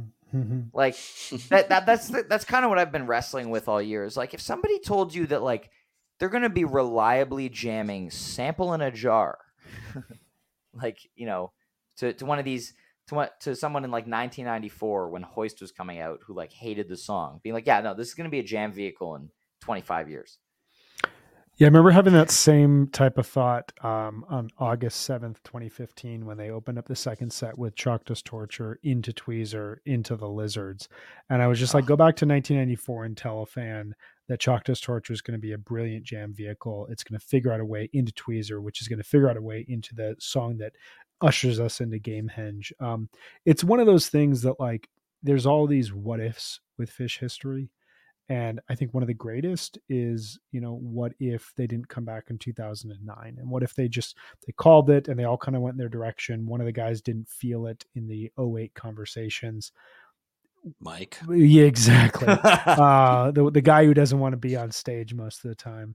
Um, you know, we would have not only missed out on like people like Ryan getting the chance to see Phish and see as many Phish shows as he did. I mean, I, I finished 2.0 with eight Phish shows. I'm almost at 100 now. Like the amount of music, the amount of friendships, the amount of life experience I've gotten out of this band. But from a musical standpoint, it's these things like Sample in a Jar becoming a jam vehicle. And it's, it's one of the most absurd aspects of Phish history, but it's beautiful. That all said, this is not even the jam from this first night of Bethel that I have on my bracket. My 64th jam of the year is a Golgi apparatus, which has 90 seconds of jamming. But baby, that is a great 90 seconds. so good. That is my so one of my good. favorite things that happened Mm. all year.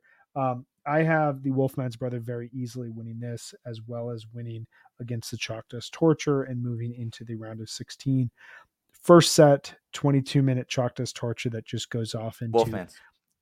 Excuse me, Wolfman's, uh, that goes off into ethereal space. It feels weightless. It feels like uh, summer 1998 at the Lemon Wheel. It's just beautiful, beautiful jamming. That's a beautiful analogy. it's it, it feels like the ambient jam. It's just this like everything drops out. Uh, I love this Wolfman's when it happened So much space. So much space. It it was a moment that felt like 2021 had never ended in the best way possible. I feel like the Phish community is the only community in the entire world that's like, man, I'd go back to 2021. That was a good Yeah. year. No, it's like it's, it's like the the only the only community in the world that was like, man, like, can we lock them in their apartments for another year and a half, and then like, it's it's it's us and the Milwaukee Buck Bucks fan base. Like we're the only people that are like, just take us back to 2021. But um, I love this Wolfman's as much as I love what they're doing with Sample. This Wolfman's does it. Yeah, and for me, it was the Wolfmans, and I'm with you. I actually had the Wolfmans going on to the Sweet 16 and and beating uh, the Chalk Dust Torture that we talked about a little while ago. Uh, but yeah, Wolfmans, it's it's beautiful. They were playing their butts off in Mexico. oh man, Yeah. I, when I started listening to all the 2022 jams, I was like, did I sleep on this year based on how exciting a lot of these Mexico jams were? Uh, as as far as the sample is concerned, uh, it's also a very sweet jam. Uh, I think both of these are just very pretty pieces of music. And to, to give a shout out to Tom Marshall, uh, you guys talked about how it was decades into samples existence before it you know kind of jammed and here we are looking for sample jams it was decades before i really appreciated the the the line soon end up end up like i just thought Mm-hmm. oh they were just repeating end up but like think about it man it's it's Think actually about some it, very man. clever songwriting It's yeah. deep, man. have you ever That's have you ever heard sample thinking about it though that's that's similar to I, I used to hate the song more and i just i it made me cringe but the line it's never really over even when it's over i was like once i beautiful once i realized that i was like holy shit it blew my mind and now Yeah. i love hearing that song I'm an I'm an unapologetic more guy. I, I actually love the song, but me too which is why i think i'm secretly canadian Yeah. inside, Also- also, just I'm- for the I'm record- Good label. when when they play Yeah, more when they play more at a show, even if it's like a second set closer, like people you would not know that everybody hates the song. it's Everyone's just because like along and having 17 people on 17 people on twitter can hate more that doesn't It's mean true. that it's not actually when you put phenomenal. twenty thousand Phish fans in a venue, they're gonna sing along. Yeah. Anyway, it's yeah, th- this Wolfman's is incredible. Um, you know, they, they take it at a very gooey pace, which some may see as slow, but and and it kind of feels slow for the song portion. But then when they get into the jam, as you mentioned, Brian, it just opens up. Like there, there's so much space for Trey, for Page, for Mike, while Fish is just like holding down this, you know, very relaxed beat. Really phenomenal. Um, I remember, you know, th- this was this happened while Goosemas was going on. I remember checking my phone at set break and being like, okay, let's see, let's see what Phish is playing.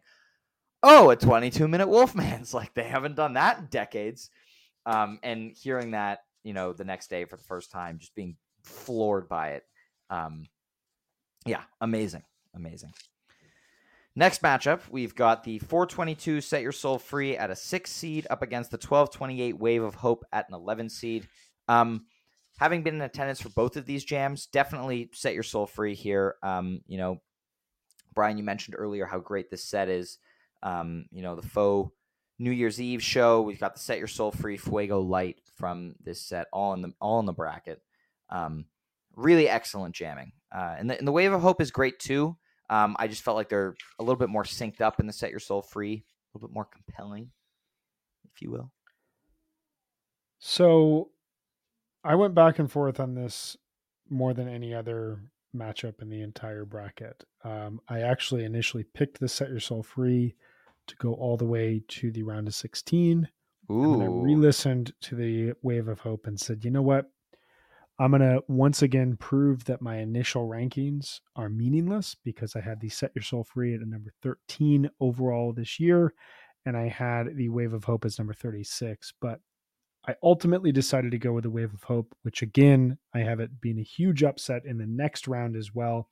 It is the lowest seed to advance. It is the only uh, above eight seed to advance in my overall bracket beyond the round of 32. I think this is a grower jam.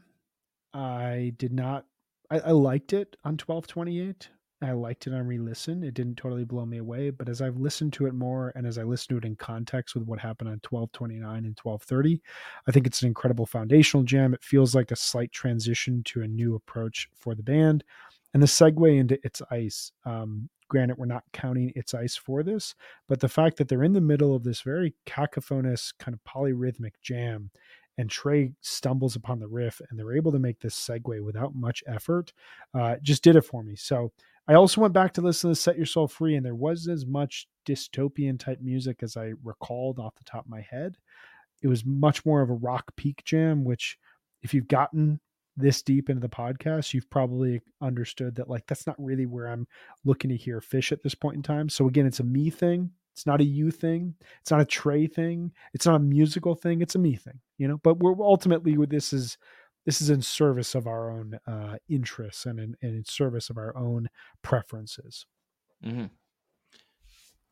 And for me, I think the commonality between the spring MSG Set Your Soul Free and the wave of hope in the in the at the end of the year at MSG is that Page is really flexing in both of these jams. He's got all sorts of tones going, uh, some.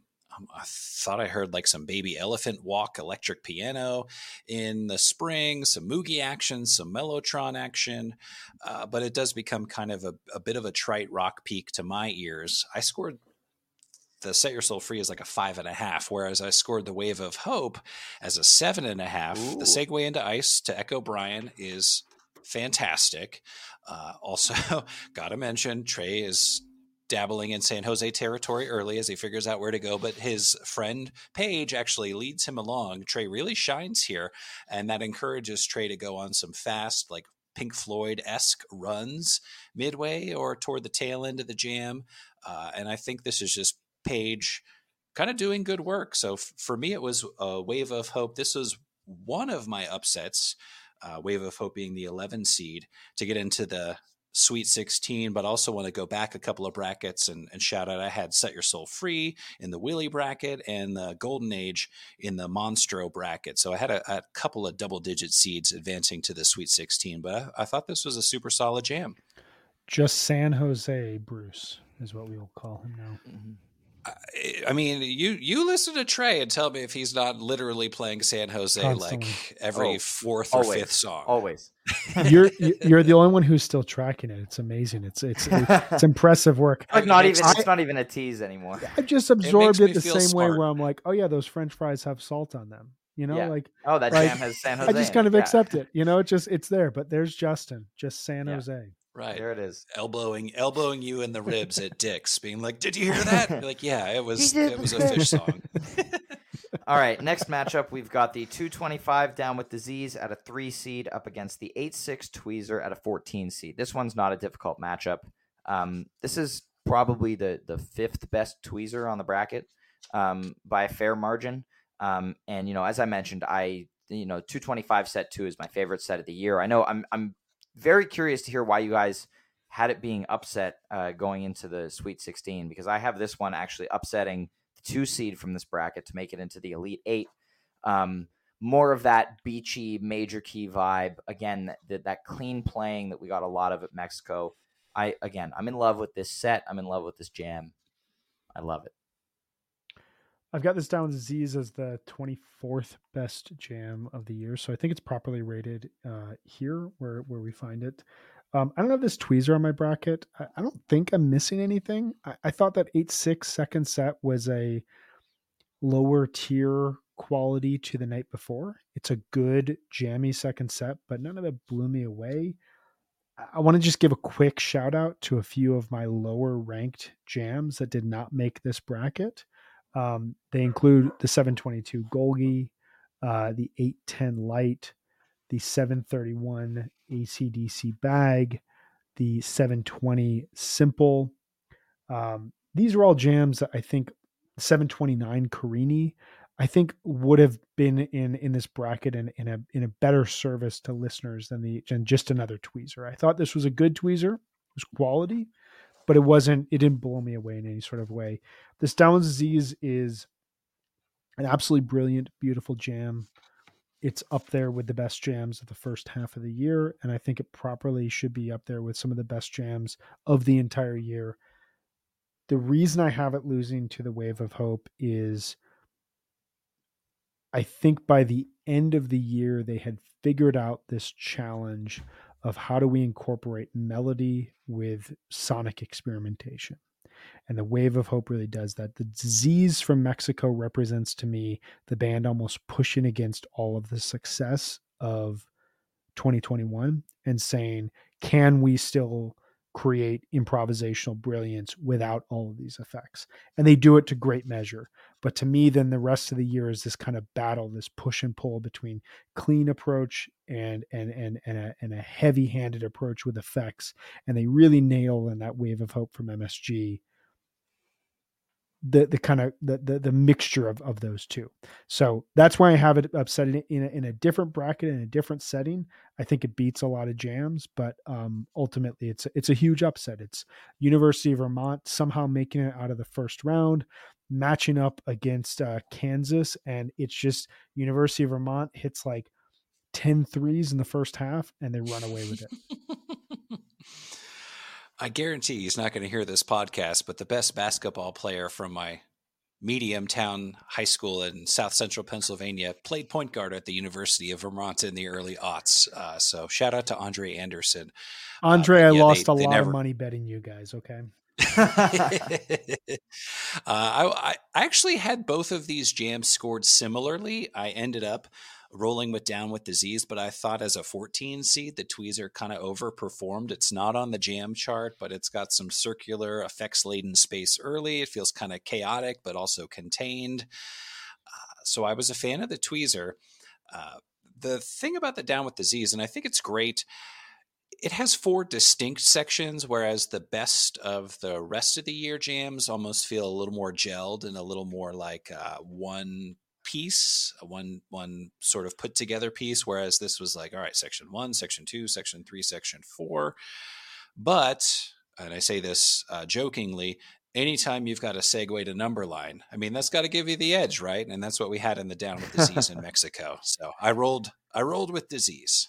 That's great, and I do want to give a shout out to the the 225 song I heard the ocean sing, which didn't make the bracket, but that's very good jam. Very, very, very good jam. It should have. It should have. All right, Next matchup, which I feel like might be the weakest overall matchup in the whole bracket. Uh, we've got the seven seed 1230 always wanted it this way up against the 10 seed 420 Carini. I don't know why this always wanted it this way is in the bracket. Um, quite frankly, you know, I, I get really liking it. Um, you know, very energetic way to close the set. Um, not something I'm going to go back to listen to really. Um, and this Carini, you know, opening up the the April MSG run, solid jam. It's like 19 minutes a little bit sloppy as a lot of that show was. Um, but yeah, I, no, I, I go Carini here. It's the more interesting improvisation, but really not much else to say on this matchup. What did you go, Brian? I'm curious here. I went Carini. Um, I don't have the. Uh, I always wanted it this way on my bracket. I think it's a great version of I always wanted it this way, but it's not a nowhere near a jam of the year bracket for uh, jam for me. Um, I have this Carini as uh, the number 48 jam of the year on my original big old list. My original notes when they were playing this was I have no idea how Phish is playing music right now. Um, and the reason I say that is when they walked on stage at MSG, their first time playing MSG since the pandemic, they have this great run lined up for the end of 2021 where the band has played this amazing year, one of the best years in Phish history. You can come at me, you oh, can't at me, I'm not on Twitter, so maybe send me a freaking email and I'll, I'll, engage with you. But yes, I will stand by. 2021 was one of the best years of Phish history. I'll back they, you up on that, which probably loses you some credibility. It, it uh, you, you, they're going to bring up fall 2018, and then the whole argument's going to be out the window. But I, I do appreciate the support. I do. Um, but that said, there's all this energy and tension going into this run if you remember a year ago, we're, we're not in lockdown, but Omicron is raging across this country and across the world. There were even fears going into February and March are they actually going to be able to even play at MSG? Uh, our close friend Drew Hitz had a running Twitter account about the Knicks playoff chances because it would have screwed with the timing of a couple of the Phish shows. There was just so much up in the air. And then finally, we all find ourselves in MSG on freaking 420. Like, come on. What a ridiculous First time in MSG, too. First, your first time in MSG, the the band's first time there since 2019 and what do you open up with? A 20 minute Carini that, yes, it's sloppy as all hell. No, it is not moving on past the next jam in this bracket, but it is a stunning, stunning ode to energy, connectivity, and turning the volume up to 11 and just rocking the fuck out. And there's there's something to be said about that. I actually scored the Carini as a five out of ten, and I maybe took some points off for sloppiness. Uh, I in my notes I said that it it feels like a good thesis jam for the year. Mm, I like um, that, but it it doesn't get too heavy. It's got momentum, which works for me. It's full band, but it never like necessarily coalesces into anything transcendent. But a great start to the MSG run. Uh, but I I actually went with I always wanted it this way. I think it totally deserves to be in the bracket. And maybe it's just because it's such a rarity to get. I mean, this is just a classic. I always wanted it this way jam. It doesn't go into any like crazy territory. But I think that sneakily, I always wanted it this way was like what Phish was going to end up doing years down the road, years ahead of time. So for me, I just sort of went by the music that I heard it's the original synth jam, right? Mm-hmm. Uh, it has a little bit of a Mr. Completely vibe. It's got a little bit of a cross-eyed energy to it. It's loud and loose. The jam almost gets away from them, but they're able to sort of corral it. So I just listened to my ears and I, I rolled with I always wanted it this way. My, Shout out to Page. Yeah, my, my main issue with the placement in the bracket is that it's a seven seed. If it was like a 14 or 15, whatever. But like it's seated really high for a jam that does what it does. Yeah, and I'll just say this this goes back to my 1230 8-5 argument that the, the the the complete piece is more to me than the individual jams. Yeah.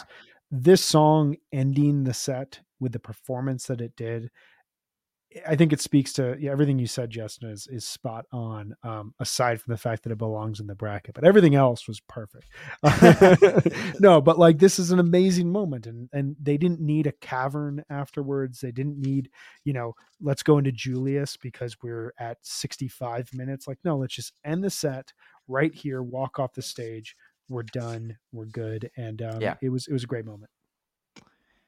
Final matchup of the Shamu region, we've got the 726. I never needed you like this before at a 15 seed up against the 85 Sigma Oasis at a 2 seed. You know, both great jams. Um, I give the Sigma the edge here. I, I don't think it's quite the 2 seed. Um, I had it personally ranked at 19 overall, um, which is a little bit lower, but it's really good. Um, I think the first half of it, you know, they're still kind of finding their footing. And then when Fishman hits into that, like, hyperspeed section. That's when the the the jam and that whole show kicks it off. Great segue into cities as well. Um, the I never needed you like this before. I really enjoyed. Um, I don't think they've played it since this show, which is interesting. Um, but you know, I, would like to see this become more of a jam vehicle because I, th- I think it does have potential, much like the other ones. Um, though the song off of Lonely Trip that I'm most needing a jam out of is um, Never Left Home, which I will dream about forever because it's probably not going to happen. I ended up going uh, with the Sigma Oasis. I mean, you know, obviously it's a two seed, but I scored this as an eight. I scored the Never Needed You Like This Before as a seven. Uh, I thought that the Jones Beach jam, it was engaging, it was upbeat, didn't have a ton of, of momentum. Uh, whereas the uh, Sigma Oasis in Atlantic City re- reminded me around minutes 13 of the fee into the jam from Virginia Beach in 99. Oh, Just it's like we are on the. F- yes. Right. Yes, right yeah. It's you. like we are on the freeway. And back in 1999, we were doing like 85 miles per hour. We're doing 65 miles per hour. but we're we're still trucking. You're still on the freeway. I like we're we're still we're cruising we're still in the right cruise lane. control.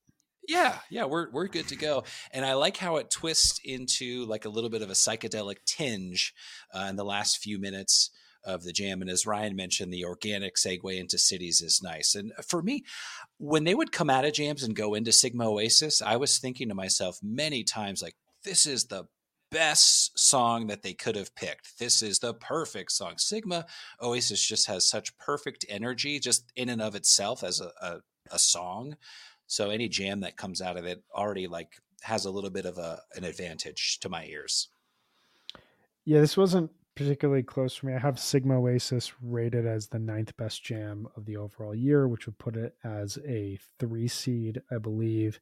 Um, so maybe it's a little bit overrated here, but I also have the I Never Needed You Like This Before as a as the 63rd best jam or 61st best jam of the year. Let me double 62nd. We're right in there, which would put it as a 16. Properly seated. Pretty properly yeah. seated. Um, I, I'm right there with you. You you spoke, Justin, about the I never needed you like this before is engaging, but it lacks momentum.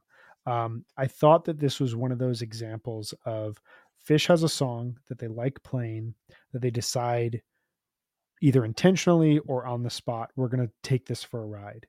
And it just doesn't totally work out. Um, I thought it, there were good moments, but I don't think that it was uh, a stunning type of excursion the way that the wave of hope from deer creek when they took that out for the first time and it was like oh my god this jam this song can jam like this?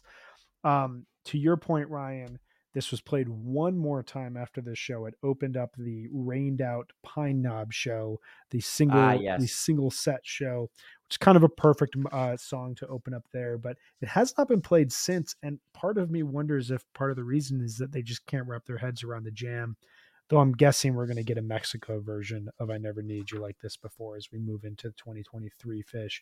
Um, the Sigma Oasis I have going all the way to the round of eight, uh, easily uh, hmm, beating the 420 too. Carini, um, easily beating the um, 1228 Wave of Hope, and then losing in dramatic fashion to the uh, Set Your Soul Free. I mean, just being a lot of, a lot of dramatic a lot of dramatic beatdowns by that set your soul free. That set your soul free just it it it until it gets to the championship round, it just looks completely unbeatable, and then it's tested uh, uh, in the end, but it, it ultimately comes out on top. But the Sigma Oasis, mm.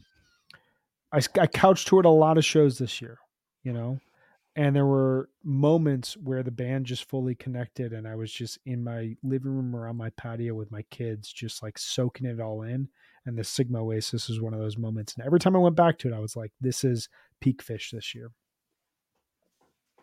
Yeah, I, I have it. I, I, think I mentioned earlier. I have it losing to the Mexico Down with Disease in the Sweet 16, which then in turn loses to the Bethel Set Your Soul Free, which is my final four pick from this region. Dramatically losing, or is it a close matchup? Not not quite as dramatic as yours, but it's not as close. So good, like yeah, and for me, 15, I have twenty point beatdown. I get it. it's not instead of 40. It's not quite quite Georgia TCU since I know Ryan is watching college football oh, yeah, from I, across the. I get that. Across the border? Were you going to say across the pond? I, I, I, mean, there's a border, and you're on the other side of it. I think there's a pond seems, too. Seems fair. Ontario's I mean, a pond, there are some right? ponds. There's a couple the ponds. great, the great Right. ponds. But yeah, set set your soul free all all the way through the Shamu bracket, to say the least. There we go. All right, and our final region of the bracket, we've got the Moby Dick region, beginning with the Juggernaut itself, um, the one seed, the Bangor down with disease, up against the Everything's Right from Pine Knob at 16 spot. This is my personal pick to win the whole bracket, the Bangor down with disease. This to me is Ooh. this was the first significant jam of summer tour as well, coming off of two very underwhelming opening nights at Great Woods. Um, and this is a, a really bright spot and mostly underwhelming show otherwise. But this jam to me is they're all linking up. They're all playing their asses off. You know, Fish does not want to let this jam go. There are so many different times when the rest of the band is maybe like, okay, like we'll stop. And Fish just pushes it into another dimension. Trey is playing really well in this jam. Um, Page, uh, you know, you mentioned earlier, not a ton of organ work from him the last couple of years. He's all over the B3 in this disease, um, especially in the second half. Just absolutely raging. And yeah, the they do kind of land a little clumsily in the ending, but I I it, it makes up all the points that it loses for sloppiness because they finished the song after 30 minutes, which I absolutely love coming off of a series of just unrelenting peaks. Yeah, I, I I'm- I'm done talking about it now, but I love it. Go go off, son. It's a it's a great jam. This is your jam of the year. What else do you need to say? it's true. Did you, since this was your favorite jam of the year, Ryan? Uh, I I love it when Trey and he would do this occasionally. Dabbles in like the Mutron, uh, like flute tones that Jerry loved so much in the early '90s, and I got some of that from Trey like ten minutes in. Uh, also, want to give a shout out uh, to like this big, slow, grand march almost that happens around 22 minutes. And uh, if you were a, a child of the 90s, you might have recognized that as like Ra- uh, Rage Against the Machine's Killing in the Name of around 22 minutes, which is like very purposeful. But then if you've listened to your 70s music, you know that that's some uh, Funkadelic Alice in My Fantasies uh, throwback. So a lot going a on lot, in, yeah. in the Down with Disease. Uh, their same melody. Uh, no offense to Rage Against the Machine, they just kind of borrowed it. Mhm. Uh, but yeah, I had this down with disease. It was probably my third or fourth favorite jam of the year, and it easily, uh, obviously, beat the Everything's Right. I love this down disease. I just want to start by saying that because I have this rated as the 15th best jam of the year. Um, I think I would move this up just looking at what's ahead of it. I would I think I would move this up to 11th of the year. Um, it's a really really monumental jam. The segment of music from like 18 minutes to 27 minutes, whatever in there is just incredible Phish. Reminds me a lot of the successes of the six five sand. Um, there's like a three minute segment where Fishman and Trey are just, as you noted, locked in, pushing each other forward, kind of challenging each other, almost like, oh yeah, you're gonna play that fucking hard. Listen to me play right now. And they just keep going Yeah. back and forth with each other, uh, which reminds me in a lot of ways of the uh, 10 23 18 Ghost from Nashville, one of the most great jam. underrated jams of 3.0, where it sounds like Mike and Trey are fighting each other for the lead in the jam in the best way possible. Um, so I love this down disease. I have it going all the way to the round of eight, upsetting one of my favorite jams of the year that we're going to get to here shortly. Um, but amazing, amazing jam. Uh, did not ultimately make it to the round of four for me because um, our number two jam of this bracket is just it's too good. It's too good. So, but this was great. But we'll get there. Next matchup, our final 8 9 here. We've got the 421 Ghost up against the 9 1 Ruby Waves. Um, I went Ruby Waves here. Uh, this is a fantastic Ghost. I especially love the point where it sounds like Trey's going back into the into the song. The rest of the band's kind of like, nah, not yet. And so Trey's like, okay, fuck it, we'll peak it again. Um, and then they get into that like you know galloping peak. Um, but you know, I felt like Ruby Waves just had a little bit more to offer uh, with a couple of with some of these very close matchups for me in the bracket. Um, I went with the one that I felt had more compelling improv. Yeah, I think it's telling that I had like a, two sentences about the Ghost Jam. Um, and I had a whole paragraph about the Ruby Ruby Waves Jam. Uh, I love uh, in Ruby Waves how like baked into the song structure itself, we've got some Trey Echoplex, we've got some Page B3, uh, we get a little uh, Trey flute Mutron again, which I mentioned in the last jam, uh, and uh, it's a little aimless, but but it works. Whereas uh, Ghost didn't have the best year in 2022, like any great Ghost. Uh, from late 1.0, Mike takes over early, like any great ghost from any period in time, I suppose. Um, but uh, I don't know, ends up ends up a little aimless. So for me, it was the Dick's Ruby Waves. I'm in. I'm on the same page with you. Uh, this Ruby Waves, this nine one shows weird, weirdly underrated. I'm kind of surprised that the Don't Doubt Me uh, did not make it onto this list, which I thought was an excellent jam from the second set. Uh, but this Ruby Waves is really, really inventive. It adds to the lore of uh, Ruby Waves jamming. It's just one of their most reliable jam vehicles. Um, the only ghost I had on my larger list, which did not make this this bracket, is the eight five version from Atlantic City, where they jam off of the midsection breakdown. It's a really weird, bizarre uh, jam. I liked this ghost. I liked this along with I think it was Merriweather Post, uh, maybe one other, where they ended the first set with a really inventive, peaking version. It just ultimately doesn't beat the Ruby Waves for me. Well said. Next, we've got the 729 Rise come together at a five seed up against the 227 Golden Age at a 12 seed. Yes, that that is a continuation of how they have been playing Jam Filled Night for the last two years. Mm-hmm. Um, yeah, th- this Rise come together is a, a, complete shock to me when I saw this on the set list the next day when I was checking. Like, what do you mean they they played that for 20 minutes? Like, every everything can be jammed now. I really really enjoy this jam. Um, a lot. I think it's a it's a really good, you know, kind of upper middle of the pack 2022 jam. Um, you know, there's not a ton that's like, you know, going to put it in like the top 10 or top 20 even, but it's still a really excellent jam. Um, you know, I think it, it makes Rise come together more worth hearing when it gets jammed for 20 minutes. So I have it as the seventh jam of the entire year, the number seven jam. I think oh. this is oh. amazing. I think that it, wow. it, it, it is it is threefold. Number one, you've got this terrible song that is jammed out, which makes it really really exciting. Um, yep. brief, brief aside, I, I was watching this show on my back patio on a Friday night, and um, they started playing Rise, and I figured, okay, we're just getting a very first set, first set right now. Yeah, go to the bathroom I went to go pick up dog shit. That's how I felt. I just went to go clean my yard and I figured, okay, I'll get this taken care of. I'll come back. We'll watch the end of the set. And I'm around the corner on my side yard and I hear Trey play these minor chords. And I was like, what the, what is going on? And I, God I damn like, it, Trey, you're doing it again. and, and I was like, they're not going to jam this out. It's, this is, and it just kept going. And I came back. I just stopped cleaning up after my dogs. I came back to the table, sat down, and was just transfixed for the next 15 minutes. So it's a terrible song that jams. It has a really great initial peak, which which adds to it, kind of like the way sample in a jar has been used multiple times. But it's that change around 14 minutes where they move into the second part of the jam. And Trey's really featuring the Leslie. It's really bright. It's really colorful. It's really chunky. Mm-hmm. I loved it. Um, I want to just point out quickly this 227 Golden Age. I think uh, it's it's a strong, strong jam. I had it as my 38th best jam of the year.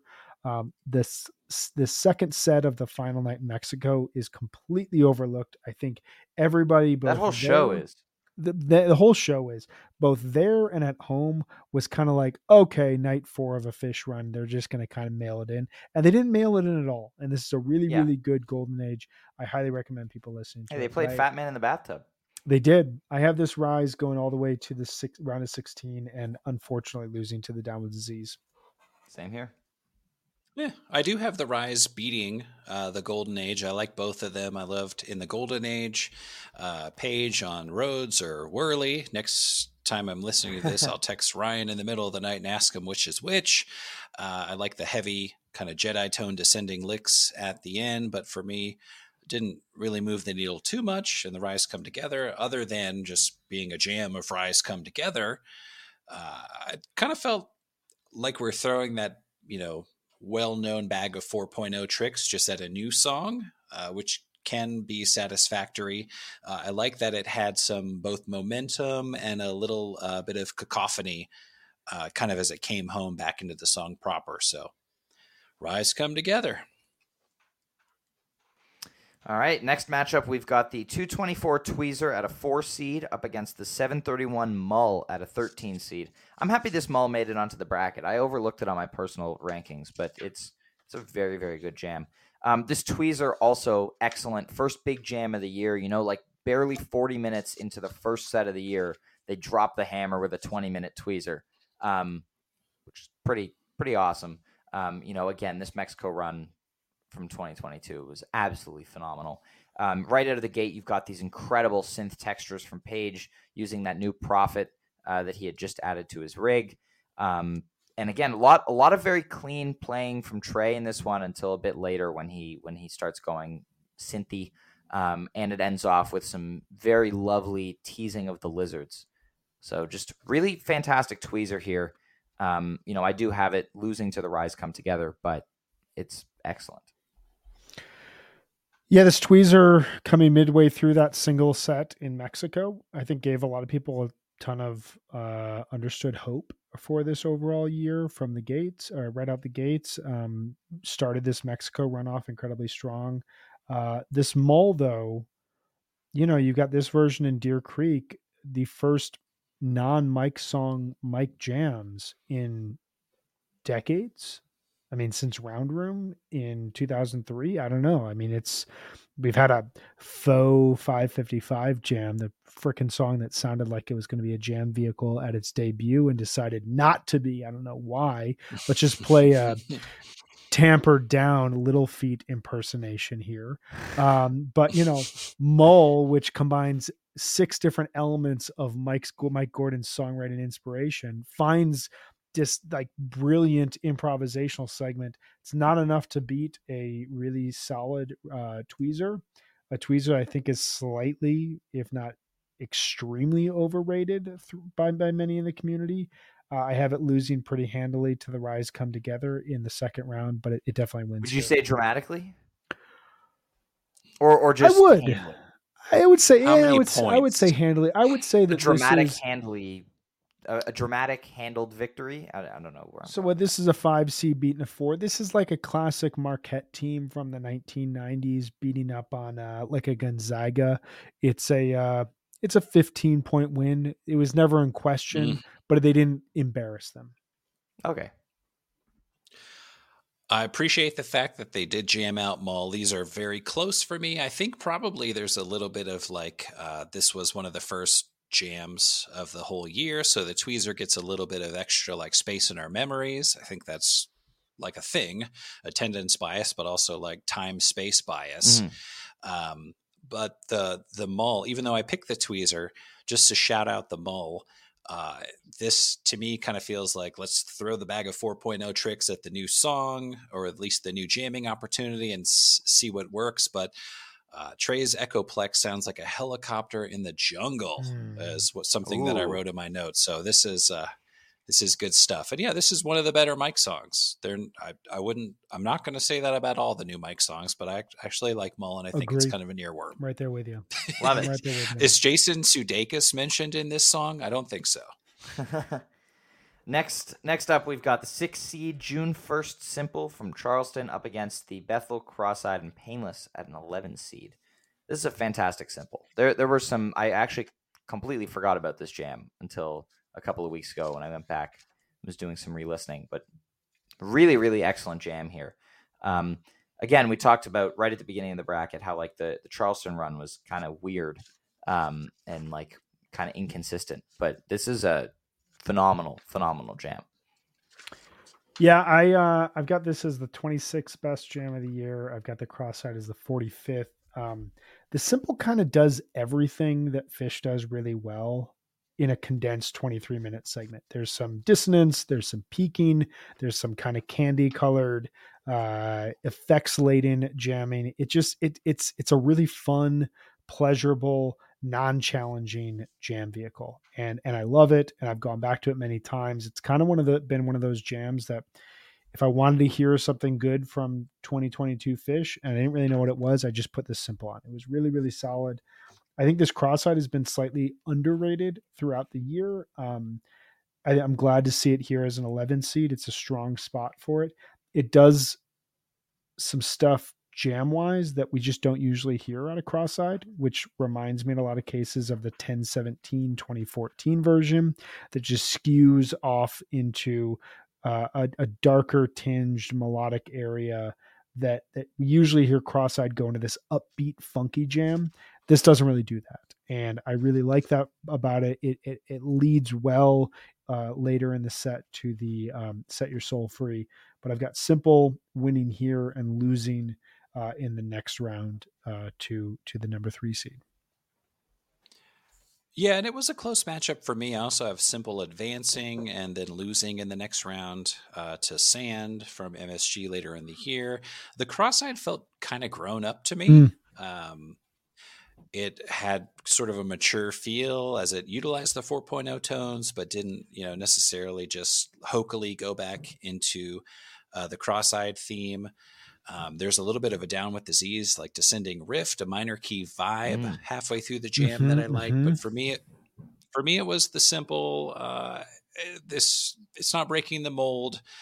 Uh, I, I, felt like the Charleston run because I remember watching watching it on the webcast uh, early out here on the West Coast time zone. It was great. They jammed, but it didn't feel like it like moved into any necessarily new groundbreaking territory. Agree. So I, I, I did ultimately end up going with the simple, but uh, you know I, it was a bit of a wash here, to be honest. Yeah. Next matchup, we've got the three seed 1230 Sand up against the 14 seed Charleston. Set your soul free from 531. Again, you know the other kind of huge jam from Charleston opened the run with a 20 minute jam. I overlooked uh, the fact that I very overrated this in my ranking. I had it at number eight overall, which Brian, you're usually good at pointing out when I have something like an outlier like that that's like not actually where it belongs in the slightest. Um, and uh, yeah, it slipped past me, and I, I was filling out my bracket, and I was like, what? Then I listened to it, and I realized I should have it like 20 or 30 spots lower. Um, so I, I apologize for how that may have impacted the seating. Luckily, it's it's a, it's a 14 seat, so I, I don't think it's super overinflated. Was, was that the show opener? Yeah. It was a show. Part opener. of my okay. And yeah. and the re-entry back into the song is uh, oh, a violation of the Geneva Convention. so well it's, said. It's not good. So well said. But this sand, on the other hand, um, I was losing my mind when it was being played because of the fact that they go into a split open and melt jam like twice two two different occasions. Um, this this sand is amazing. I love um, you know Sand's kind of return to big jam vehicle status the last couple of years. You know, it was really for most of 3.0. It was just like okay, except for obviously a few big versions. It was like okay, we're gonna get a 10 minute set closer here that's maybe gonna have a little extra mustard or it's gonna be energetic. Um, but now they're jamming it out again, which is awesome. And this this sand is very very excellent. Yeah i have it beating the simple um, and then losing to the two seed in the sweet 16 yeah it's uh so the set your soul free. I don't have in my bracket um partially because it's so sloppy and the reentry is so bad um that i just i rebelled against it. I said i'm just i'm not i'm not doing this. Um this sand if you guys want to kick me off this podcast after what i say uh, here in a second. I, I understand it. Um, I have this as the I have this as the best sand of the overall year. Um, it's my 12th. Mm, look at this guy. It's my number 12 jam of 2022. The riffing that Trey gets into, the the teasing, the the weird jam segments, the way that he distorts melodies. I mean, this this takes everything that was so brilliant about the third quarter of 1230 and just extends it into this this this fourth quarter jam vehicle that is that is taking a song that for so long in 1.0 and then in 2.0 and then in parts of 3.0 was really just a Mike and Fish are going to play the same thing, and Trey's going to kind It's of loop boring. over it. It's it's long and slightly boring if you if you listen to a lot of those ninety nine two thousand versions. It gets to this kind of musical space that they were chasing, but it doesn't do a ton.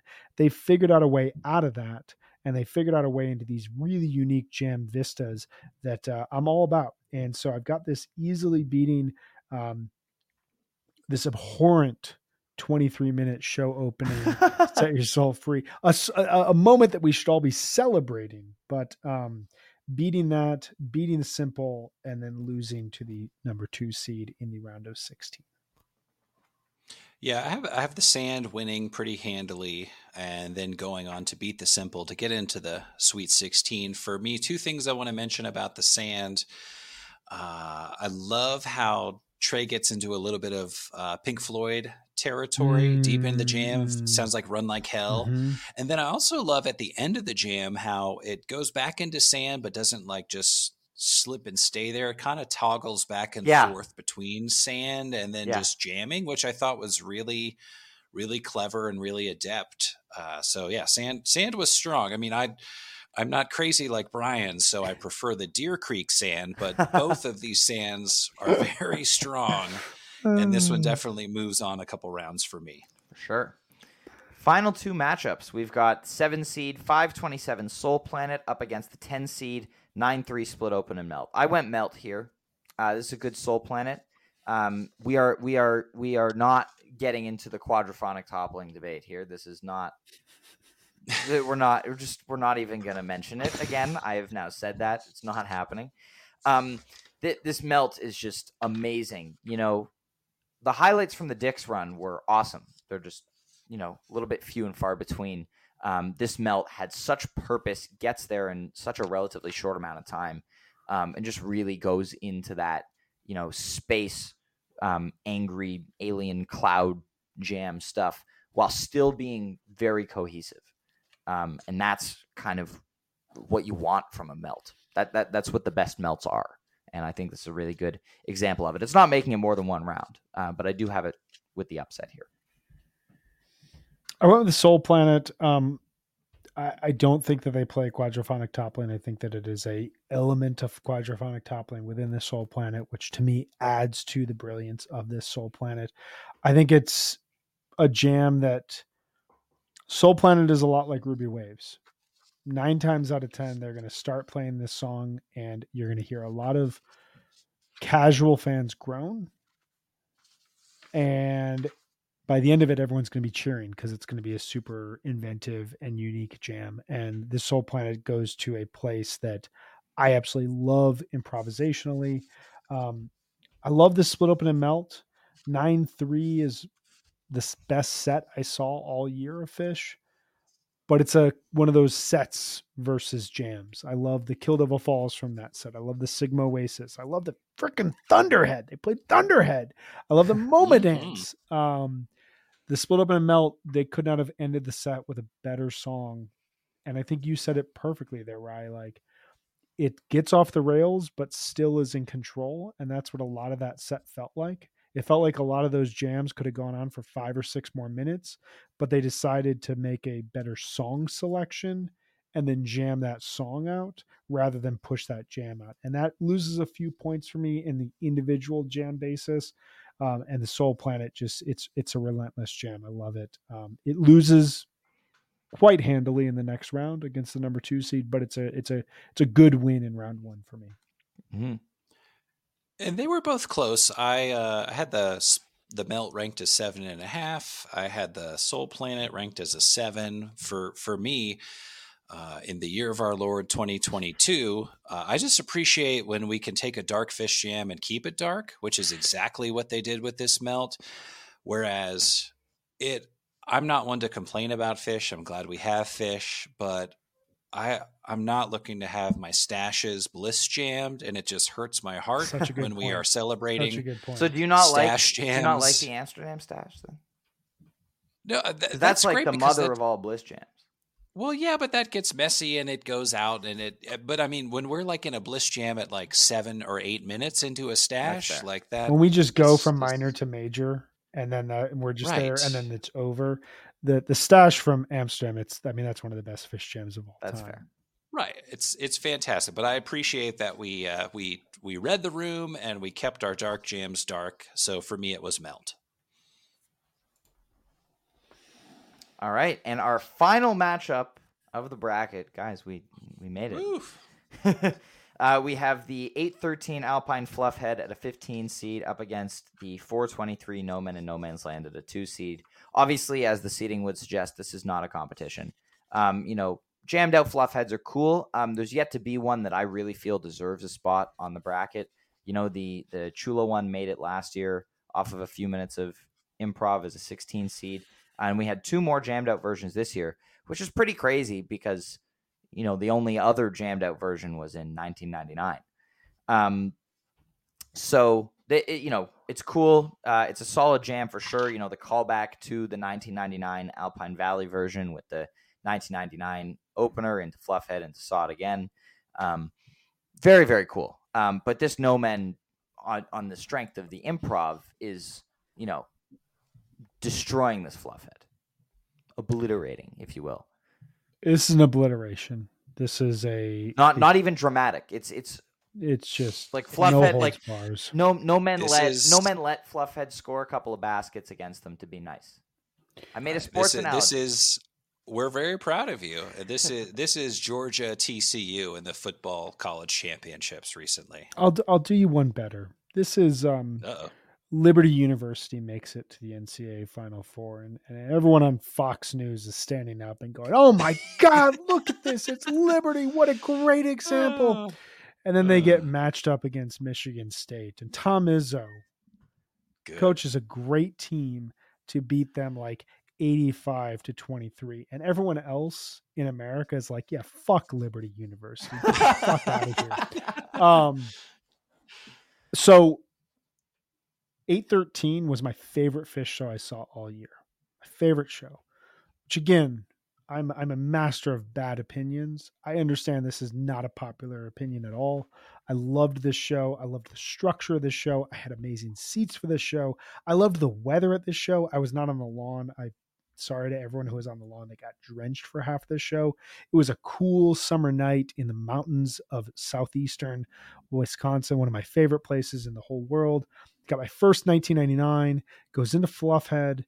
And I remember thinking as they were going through Fluffhead, last time I saw Fluffhead, they jammed it. They're not going to do that again. That was a one time thing. And then they jammed it. And they jammed it into Saw It Again. And it was a better jam than the Chula Vista version. yeah. But I agree with you, Ryan. The, the best Fluffhead jam that we've heard outside of 1999 was 1230. And even that didn't make this bracket for for some reason compared to this version. Um, I think that it was a, a better jam overall. It's still not.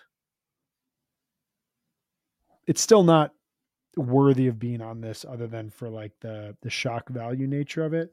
Um, I will say just one last thing about Fluffhead. It's insane to me that they can figure out a way to jam out of Fluffhead, and they can't figure out a way to jam out of Bowie. Like Fluffhead is moving towards the peak and they find a way to get out of it. And Bowie has this like natural boom, and they can't figure out a way to jam out of that. Like this like chord that goes into silence, and they could just do anything with that palette. And they don't. That's the- that's just that's my one little nitpick. Uh, this No Men No Man's Land I think is a perfect jam. I think 27 minutes is kind of the sweet spot for the best Phish jams. It gives you enough of like three segments of jamming. It gives you enough time to evolve. It gives you a great solid peak. Gives you some good post peak jamming. I have this going all the way to the final four and losing to my eventual champion, the uh, Set Your Soul Free from Bethel. It's beautiful. It, the way that you know, it, it kind of speaks to the same sort of thing I was saying about the final night of Mexico this year. Phish sometimes has this tendency on the final night of a four night run to be a little exhausted. And rather than being exhausted on those two final nights, they came out and just absolutely owned the room and left everybody either in the building or at home webcasting with the sensation that it was a really, really strong run. So I love the Snowman. I listened back to it a bunch of times this summer and the fall and into the winter. Every time I listened to it, I heard something new, and that to me is a a testament to a great jam. Yeah, I thought No Men's was really great. Uh, it this was probably the toughest Elite Eight matchup for me in the Moby Dick bracket. I I ultimately went with the down with disease, but the No Men is no slouch. I Page is really strong in this jam, and he kind of encourages, especially around 17 minutes with his synths, some like very grandiose full band soundscapes, which is exactly what I'm looking for with Phish. So shout out to Page for that. And it doesn't necessarily take a typical path to wrap up the jam. Uh, the only thing I want to say about the Alpine Valley Fluffhead is this late 1.0 uh, Stan really appreciated hearing Trey in a siren loops around 14 minutes. Yeah way to bring him back, buddy. If we could just get Trey's keyboard out again and have him do a little little dinking and dunking on the keyboard, Dude. maybe uh, 15 minutes into a sand, we we'd be cooking with gas. But it's all about the no mens for me.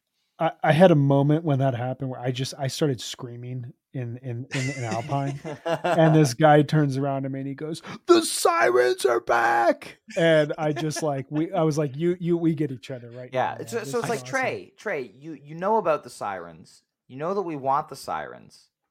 The place exploded when he started awesome. doing that. It was awesome. so cool.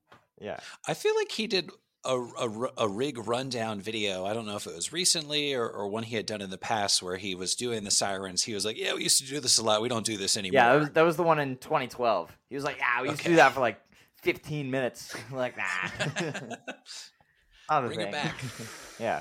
It's like, no, we want it. All right. And that brings us through the entire Phish 2022 Jam of the Year bracket. Thank you, Brian and Justin, uh, for getting through this two plus hour podcast uh, with me. It has been Thank a you. pleasure.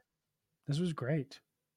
Yeah, it was fun. It was, and we've texted a little bit this week. It was really fun to like fully nerd out with you guys talking about all these jams. We're gonna keep doing that. 2022 wasn't wasn't 2021, but it really had had some great great moments and more than I recollected. So it was rewarding to go through. And I encourage everyone to give all of these jams in the bracket a listen. Mm-hmm. And we will be back here next January for the Goose Jam of the Year 2023 bracket. Um, but you know that that's in a year, and there's a lot of Phish. The Goose Jam. I better I better bone up. Did I say and Goose? The Phish Jam.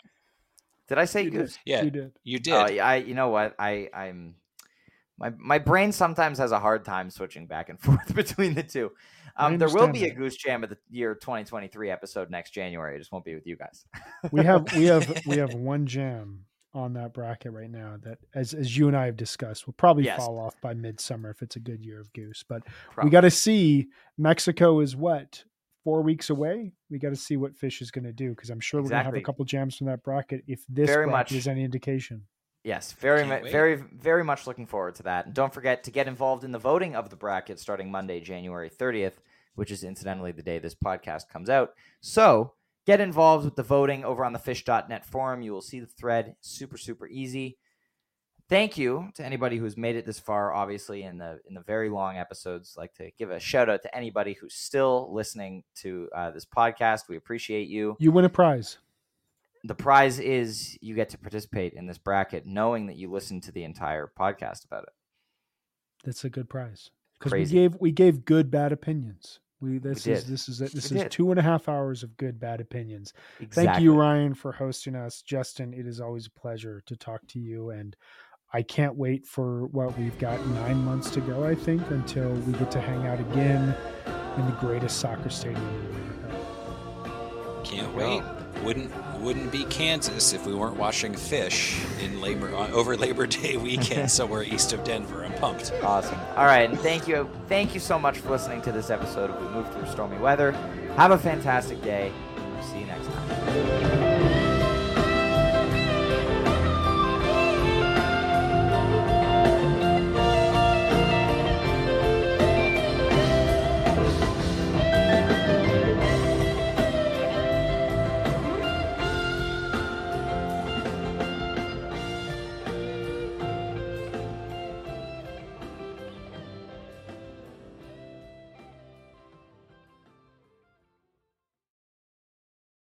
Hi, I'm Dave Gebro. I threw my career as a licensed hearing instrument specialist in the trash, sold my house, and created the ultimate music obsessives podcast, Discograffiti. Each episode of Discograffiti features an eclectic and wide ranging slew of cool musicians doing long form, deep dive interviews in which we rate either their favorite band's output or their own from zero to five stars. From Mike Watt rating the Minutemen to Terry Kirkman from the Association, Bob Nastanovich on Pavement, Bob Forrest on the band, Bob Mehr on the Replacements, and Lou Barlow on the Zombies, each new guest swings a hard left into an area you either had no idea you needed to know about or know all about and can't believe you're not alone out there. Coming up, here's who we've got on the program the Lemon Twigs, Robert Schneider from the Apples in Stereo, the Dedrick siblings from the Free Design, Joel Self Melvin on mother murdering superstar drummer Jim Gordon, and a record breaking 20 hour interview with the great Michelle Phillips about the Mamas and the Papas. You're not going to want to miss it because there's nothing quite like it. Don't let your youth go to waste, lads and ladies. Discograffiti. Subscribe.